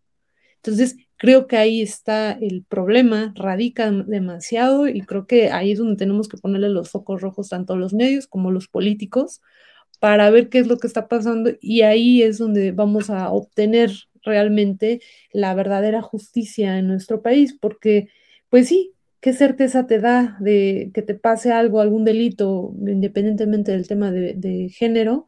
Si te van a decir que, se murió y primero cayó y luego murió o al revés, o sea, ese tipo de cosas, pues cualquier persona con tantita lógica sabe que no es así. Eh, imagínate, es en un caso mediático, digo, lo que decía hace ratito, ¿no? Que sería en un caso sencillo que no está este, en, los medios, pues no me imagino qué tipo de sandeces han de decir. Entonces, creo que ahí está el problema, ¿no? en las fiscalías hay que ver de qué manera se puede hacer creo que tiene que haber otro tipo de, de servicio de carrera en las fiscalías, no lo sé, no se me ocurre, pero tiene que haber alguna forma de que ponerles unos candados demasiado eficientes para que no haya este tipo de ineptos en las fiscalías. Edwin, el papel de las redes sociales, ¿qué tanto rol juega en esto? Pues por lo menos el de, eh, el de evidenciar estas, a estas personas, también el de reportar la posible comisión de, ya que eh, las fiscalías van a salir con estas cosas, pues por lo menos reportarlo a través de las redes sociales y que la gente se entere, ¿no? Y que pues, se forme un criterio. Em, ¿en dónde estamos? Yo siento que en algún grado, por lo menos en tipificación, se ha avanzado. Antes no existía el delito, ahora sí existe. Antes no existían las herramientas para ju- enjuiciar a, un, a alguien que llevaba a cabo este delito, ahora sí existe. Las penas son más severas. Yo no soy muy del, del, del punitivismo, ¿no? De que aumentar penas sirva de mucho, pero bueno, si alguien ya cometió ese delito, pues que le pague a la sociedad lo que le debe, ¿no? Porque a final de cuentas alguien que, que, que delinque y más contra la vida de alguien, pues le debe a todos, ¿no? Eh, antes, por ejemplo, no existía la, la violación intramarital, ¿no? Era de una, una, una mujer que quería llegar a una, a una procuraduría y decía, es que mi marido me violó. Y decía, no señora, usted lo que tiene que hacer es cumplirle a su marido. Y eso no es violación. Ahora sí existe la violación intramarital, ¿no? Entonces, sí, o, por ejemplo aquí en la Ciudad de México, pues sí hay una fiscalía de, de atención al delito de femicidio. Entonces, bueno, en donde estamos, no en donde quisiéramos, estamos un poco mejor que antes en algunos, eh, en algún sentido, pero también tenemos gente como este señor, el fiscal, y también, o sea, ya vimos que tener fiscalías autónomas no quiere decir necesariamente que la gente que va a estar dentro de ellas va a ser más eficiente. También el médico diciendo eh, que por un- una contusión en, el lóbulo frontal del cerebro se murió, eh, pero que no saben si es cuando ya estaba en la, a la cisterna, que todavía no explican bien a bien cómo es que llega a la cisterna, si volitivamente o alguien fue a... Ellos creo que dicen que volitivamente fue y se metió a una cisterna, no lo sé.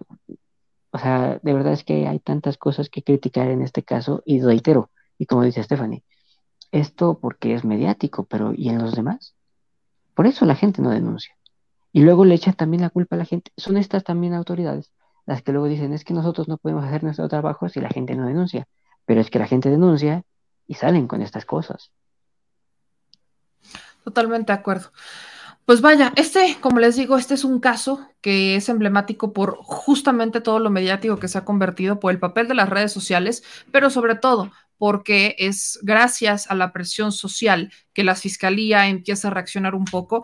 No es suficiente con haber corrido a dos fiscales, pero esto que pasa en Nuevo León está pasando en otros lados de la República Mexicana y bien lo han dicho los dos, es momento de presionar es momento de visibilizar a las fiscalías, es momento de cuestionarlas y es momento de empezar a cuestionarle a cada quien lo que le toca. Y no todo tiene que ver con el Ejecutivo, hay cosas que tienen que ver con los fiscales y hay cosas que tienen que ver con los otros poderes. Yo les agradezco a los dos que me hayan esperado tanto para estas opiniones, de verdad, muchísimas gracias. Y bueno, mm, recordarle a la audiencia en dónde los pueden encontrar, en dónde los pueden ver. Empiezo contigo, mi querida Steph.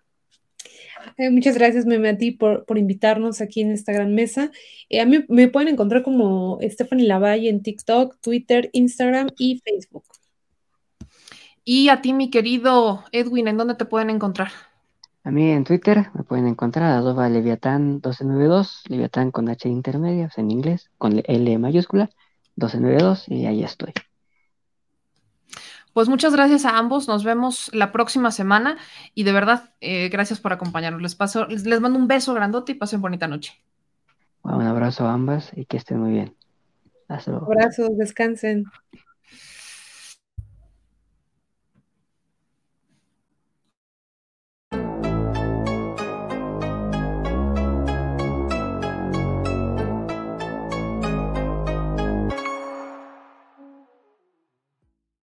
¿Estás o no estás? ¿Estás o no estás? ¿Ya terminaste de WhatsAppear? Estoy buscando, confirmando información. ¿Ya terminaste de WhatsAppear? ¿De chismear? ¿Ya, ¿Ya terminaste de chismear? No, señor productor, yo no soy así, como cree. Oigan, eh, información importante porque efectivamente hay otras cosas que están pasando en México. La primera, La Guardia Nacional el día de hoy abre fuego contra estudiantes en Guanajuato. Hay un joven muerto, una herida. La Guardia Nacional no ha emitido eh, información al respecto, no ha dicho absolutamente nada. Esta información ha sido confirmada por el gobernador del estado de Guanajuato y la propia senadora Antares Vázquez. Eh, comparto lo que pone el gobernador del estado de Guanajuato. Las autoridades de cualquier nivel tenemos responsabilidad, empiezo con este, condeno enérgicamente los lamentables hechos registrados en Irapuato, en donde un joven estudiante perdió la vida y una más resultó gravemente herida a consecuencia de disparos en un uso desproporcionado de la fuerza por parte de un elemento de la Guardia Nacional. Las autoridades de cualquier nivel tenemos la responsabilidad de construir la paz y confianza con la ciudadanía, acompañaremos y daremos total apoyo a sus familias para que las instancias competentes esclarezcan lo ocurrido y se haga justicia. Además, he instruido a la Secretaría de Gobierno a estar cerca de los familiares de las víctimas para brindarles todo el apoyo de gobierno y mantener un diálogo constante con las instituciones responsables e involucradas en dar atención a este lamentable hecho. Por su parte, la senadora Antares Vázquez publica en sus redes sociales lo siguiente, repudio el asesinato de Ángel Ignacio Rangel, estudiante de la Universidad de Guanajuato. Nadie debe ser privado de la vida. Mi solidaridad para su familia y espero que no haya impunidad para el homicida. Eh, nosotros estamos eh, pues a la espera, aquí ya está el comunicado de la Guardia Nacional que manda el señor productor, tan eficaz como siempre. Este, aquí está el comunicado que manda la Guardia Nacional. Guardia Nacional lamenta los hechos ocurridos en el estado de Guanajuato y reitera que no tolerará ninguna violación a los derechos humanos. La Guardia Nacional hace el conocimiento que el 27 de abril del presente año un elemento de esta Fuerza de Seguridad Pública se vio involucrado en un incidente en el que lamentablemente una persona perdió la vida y otra resultó lesionada. Los hechos ocurrieron en el marco de la Estrategia Nacional de Seguridad Pública, la política cero impunidad del gobierno federal y el plan conjunto del gobierno de la República para combatir el robo de hidrocarburo cuando integrantes de esta institución realizaban reconocimientos disuasivos sobre el ducto Pemex Salamanca León a inmediaciones del poblado ex Hacienda El Copal, ubicado en el municipio de Irapuato. Personal de la Guardia Nacional observó a dos vehículos estacionados en un camino de terracería sin poder identificar sus ocupantes, quienes al percibir su presencia procedieron a retirarse del lugar de manera precipitada, motivo que provocó desconcierto e incertidumbre entre los miembros de este instituto policial. Derivado de lo anterior, un elemento de la Guardia Nacional descendió del vehículo en el que se transportaba y de forma unilateral accionó su arma en cargo de cargo en contra de las camionetas que se retiraron del lugar, resultando una persona fallecida y otra lesionada. Con motivo de los hechos, el citado elemento de la Guardia Nacional fue puesto a disposición de las autoridades competentes del estado de Guanajuato, mismas que se encuentran integrando la carpeta de investigación respectiva para determinar lo que conforme a derecho corresponda. La Guardia Nacional lamenta profundamente los hechos, reitera la ciudadanía que no tolerará ninguna violación a los derechos humanos y reprueba cualquier conducta alejada de la observancia de la ley. Esto, esto es lamentable porque efectivamente, eh, ¿qué es lo que pasa? Está la camioneta, ¿no? Estaban ahí los jóvenes, está la camioneta, los ven, les entra el miedo, se van de forma precipitada, el elemento de la Guardia Nacional se baja y dispara. Lejos de investigar, lejos de acudir, lejos de lo que tenía que hacer, dispara. Eso es lo que se le ha cuestionado a los elementos de las Fuerzas Armadas. No es para minimizar el caso es algo en lo que se ha insistido mucho. Cuando tenemos fuerzas armadas en las calles y tenemos, esto puede ocurrir, esto pudo ocurrir con un policía, pudo ocurrir con un elemento de la Guardia Nacional, de las fuerzas, o sea, pudo ocurrir con cualquier elemento. A esto nos referimos con los protocolos que deben existir para este tipo de situaciones. ¿Qué es lo que deben de hacer?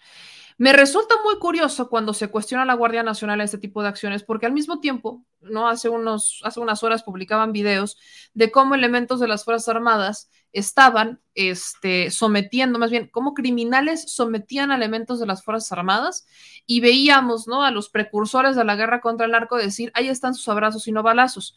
Luego vemos situaciones como estas y entonces dicen, ya ven por qué no queremos a los militares en las calles. O sea, al final del día, esto la oposición lo va a utilizar, es un hecho. ¿Qué es lo que yo rescato? Voy a hacer una comparación. Los jóvenes del TEC de Monterrey en tiempos de Felipe Calderón. La comparación, la forma de actuar, esa es la diferencia. Para aquellas personas que en este momento están diciendo, ya ven cómo lo que les estoy argumentando es el argumentario que vamos a escuchar toda la semana. El punto de diferencia, ¿cuál es el punto medular la diferencia entre una administración y otra? Entre el que cambia de una persona en otra, este comunicado. Que en tiempos de Calderón, cuando asesinan a los jóvenes del TEC de Monterrey, salió el presidente a decir que estaban armados hasta los dientes y que eran criminales. Y después dijo que eran daños colaterales. ¿Qué es lo que hizo esta administración? Puso a disposición al elemento de la Guardia Nacional, aceptando la responsabilidad que le toca y diciendo que no se va a tolerar ningún tipo de violación a los derechos humanos. Y lo pone a disposición y todo el peso de la ley y que se investigue lo que se tenga que investigar. Esa es la diferencia entre una administración y otra. Esa es. Esa es la diferencia entre las estrategias de seguridad, eh, dentro de muchas otras, pero esa es particularmente la diferencia. Por eso es importante saber quién está a cargo. Por eso es importante, porque en otros tiempos hubieran justificado esto, hubieran hecho pasar a los jóvenes como asesinos, como criminales, como guachicoleros, todo con tal de mantener una imagen limpia e impoluta y no perder credibilidad cuando en realidad la verdad se sabe y pierden todo tipo de credibilidad. En este caso estamos viendo un actuar completamente distinto de la Guardia Nacional diciendo, aquí está el elemento, esto es lo que pasó, sí, sí lo hizo, estuvo mal, no es suficiente porque con esto ni de broma se recupera la vida que se ha perdido, ni de broma. Esto es condenable por donde usted lo quiera ver. Y esto obliga a la Guardia Nacional a reforzar y aceitar lo que tengan que, que aceitar para el protocolo de cómo actuar ante una situación como esta. O sea, esto, es, esto indudablemente obliga a la Guardia Nacional a apretar esas tuercas. De ahí radica mucho la reforma que se quiere hacer. Recordemos que el presidente quiere mandar una reforma constitucional para la Guardia Nacional justamente para apretar tuercas. O sea, es mucho el sentido del por qué la reforma constitucional para apretar tuercas. Pero la forma de actuar es completamente distinta. En este caso, ya se puso a disposición el elemento de la Guardia Nacional para que se someta a investigación este caso. Díganme qué opinan en los comentarios. Otra cosa también importante con la que no, no quiero perder el tiempo para que la podamos comentar, porque también resulta de interés público, tiene que ver con la campaña de traidores a la patria. ¿Qué pasó? Bueno, el Instituto Nacional Electoral, el Instituto Nacional Electoral, le acaba de prohibir a Morena, le acaba de pedir a Morena que elimine la campaña de traidores a la patria. Esto llegó a la comisión de quejas del Instituto Nacional Electoral. Evidentemente, PRIPAN PRD se fueron a acusar a la comisión de quejas del instituto, en donde, pues, este, dicen que lo están calumniando y derivado de esta campaña, traidores a la patria, pues los legisladores se fueron a acusar con el INE. La comisión del Instituto Nacional Electoral determinó que las publicaciones en las que se menciona la expresión PRI, PAN, PRD y Movimiento Ciudadano son traidores a la patria, son desde su perspectiva y bajo la apariencia del buen derecho, pues están imputando de manera directa un delito por el que no se ha establecido ningún tipo de culpabilidad del partido político denunciante o de quienes forman parte de él, dado que la traición a la patria es un tipo penal previsto en el Código Penal Federal. La comisión consideró que esto no es una manifestación aislada o espontánea, surgida o emitida exclusivamente en el seno del ámbito parlamentario, sino que este tipo de expresiones trascienden de manera o sea, trascienden afuera de la, de la, esfera legislativa y forman parte de una estrategia o campaña participativa que podría provocar, además de calumnia, la incitación al odio y a la violencia en contra de otros actores y fuerzas políticas. Y yo aquí pregunto, ¿dónde estuvo el INE o en dónde está el INE con todas esas campañas que dicen que el presidente mata por lo de la estrategia de la pandemia? ¿En dónde está el INE diciendo que eh, se cometió un genocidio, porque sí se acordarán que el PAN PRI PRD hizo campañas, spots de publicidad, diciendo que el presidente y que Gatel mataban, que también es un delito previsto en el Código Penal Federal, por cierto, por si no sabía el Instituto Nacional Electoral. ¿En dónde estuvo el INE? A eso nos referimos con el INE. Yo no criticaría al INE si fuera parejo. El INE no es parejo. El INE no es parejo. El INE aquí está diciendo que la campaña de traidores a la patria no es nada más una expresión, sino que como está prevista en el Código Penal Federal, representa este, una calumnia que no ha sido comprobada, que podría provocar que se incite al odio y a la violencia en contra de otros actores y fuerzas políticas. Pero el INE no hizo absolutamente nada con todas esas campañas que son y que son y que han sido pagadas por el PRI PAN PRD en contra de la actual administración, que le dicen asesino, genocida, que le dicen criminal porque las han pagado, ustedes las han escuchado, yo las he escuchado. Y yo no he visto al Instituto Nacional Electoral emitir posicionamiento alguno. Desconozco si Morena no se ha quejado, porque para cómo funciona el INE, el INE dice que solamente funciona cuando les llega la queja, que la queja la pueden interponer ciudadanos o políticos, pero que cuando les llega la queja, entonces yo desconozco si Morena se quejó o no, pero vaya, el INE no ha tomado una decisión al respecto de esto. Ahora, de forma unánime votaron esto en el Consejo hoy. O sea, en el Consejo del Instituto Nacional Electoral lo votan de forma este, unánime y todos deciden que efectivamente es una campaña que Morena debe de eliminar. Pero vuelvo a mi pregunta, ¿en dónde está el Instituto Nacional Electoral? ¿En dónde estuvo el Instituto Nacional Electoral en todas esas campañas que incitaban al odio y que hablaban de delitos? Que nunca se cometieron, pero que catalogaban y decían que el presidente había cometido un delito por el tema de la pandemia. ¿En dónde estuvo el INE en ese momento? Porque yo definitivamente no lo encuentro. Y vaya, y dicen encima que el presidente es autoritario, dictador y represor. Bien, dice Charo Charo, ¿dónde está? ¿Dónde vaya? ¿Dónde está? Cuando acusaban al presidente de ser un peligro para México, ¿en dónde está el peligro para México? Es el peligro para el INE, es el peligro, pero para los funcionarios actuales, no para la institución, ¿no? Es justamente para los, o sea, es un peligro para los ciudadanos como tal.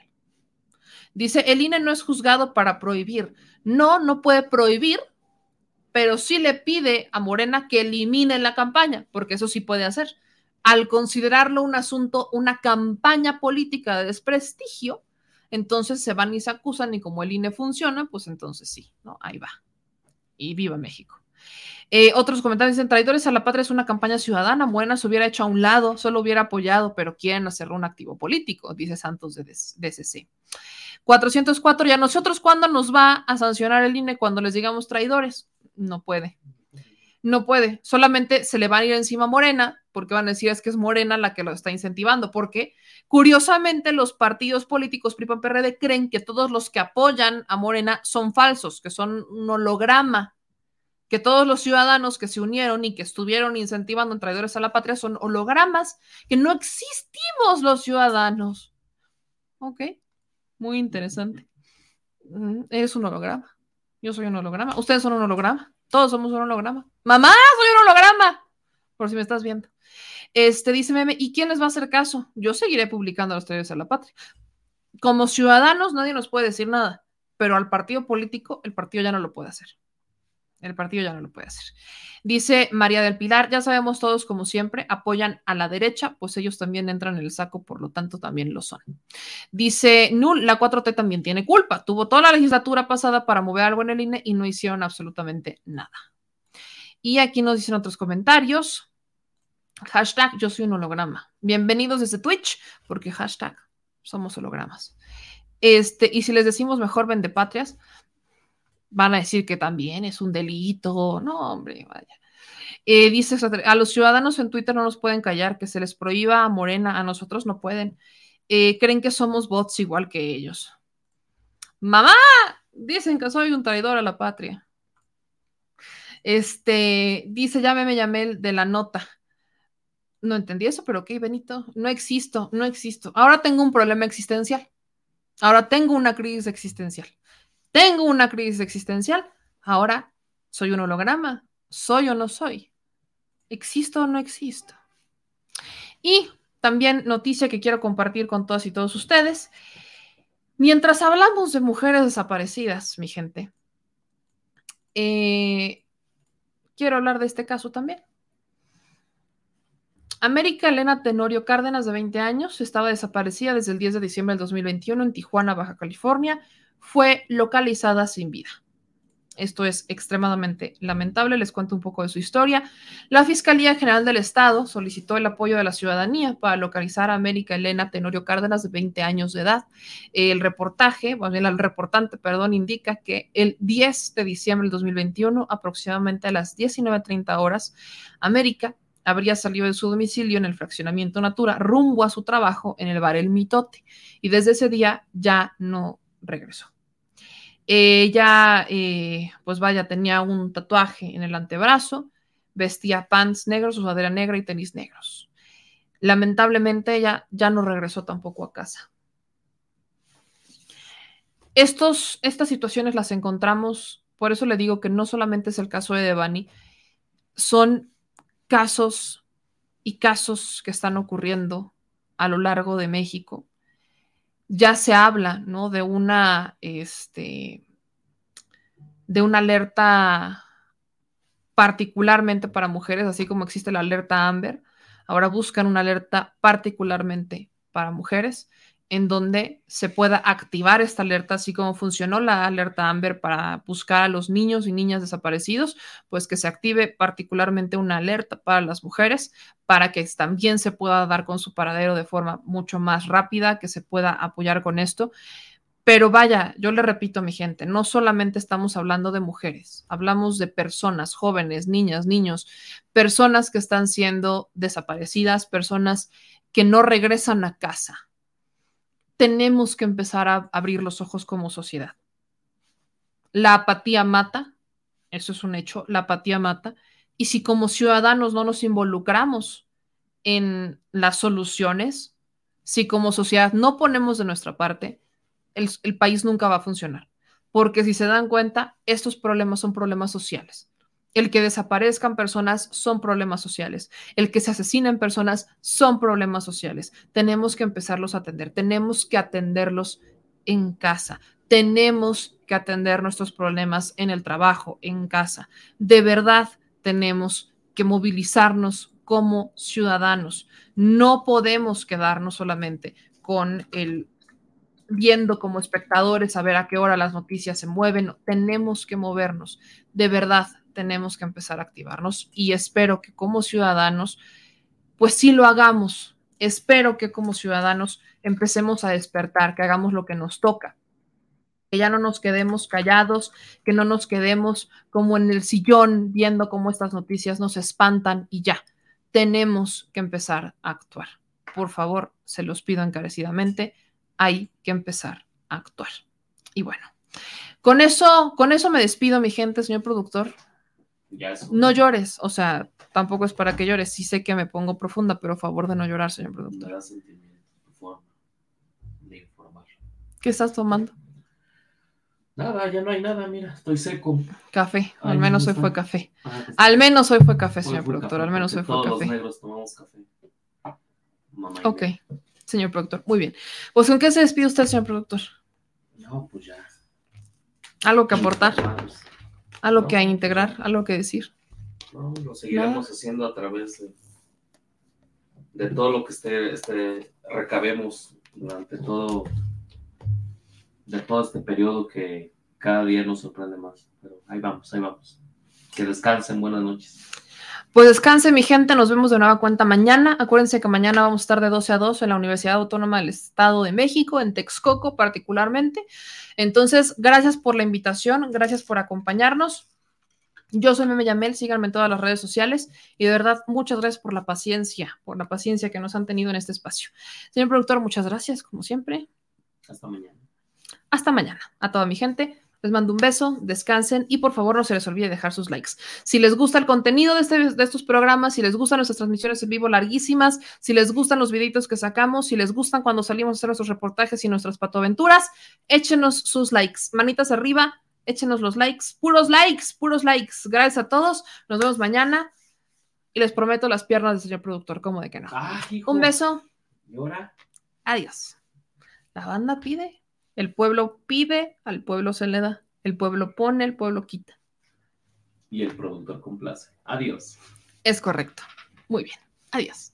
Si estás en Puebla y quieres un café que de verdad sepa a café, Ve a Georgian Café. Vas a encontrar postres, variedad de cafés y tés, pero sobre todo un precio justo y sabor inigualable. Por la pandemia, su servicio es solo para llevar, pero de verdad no te lo puedes perder.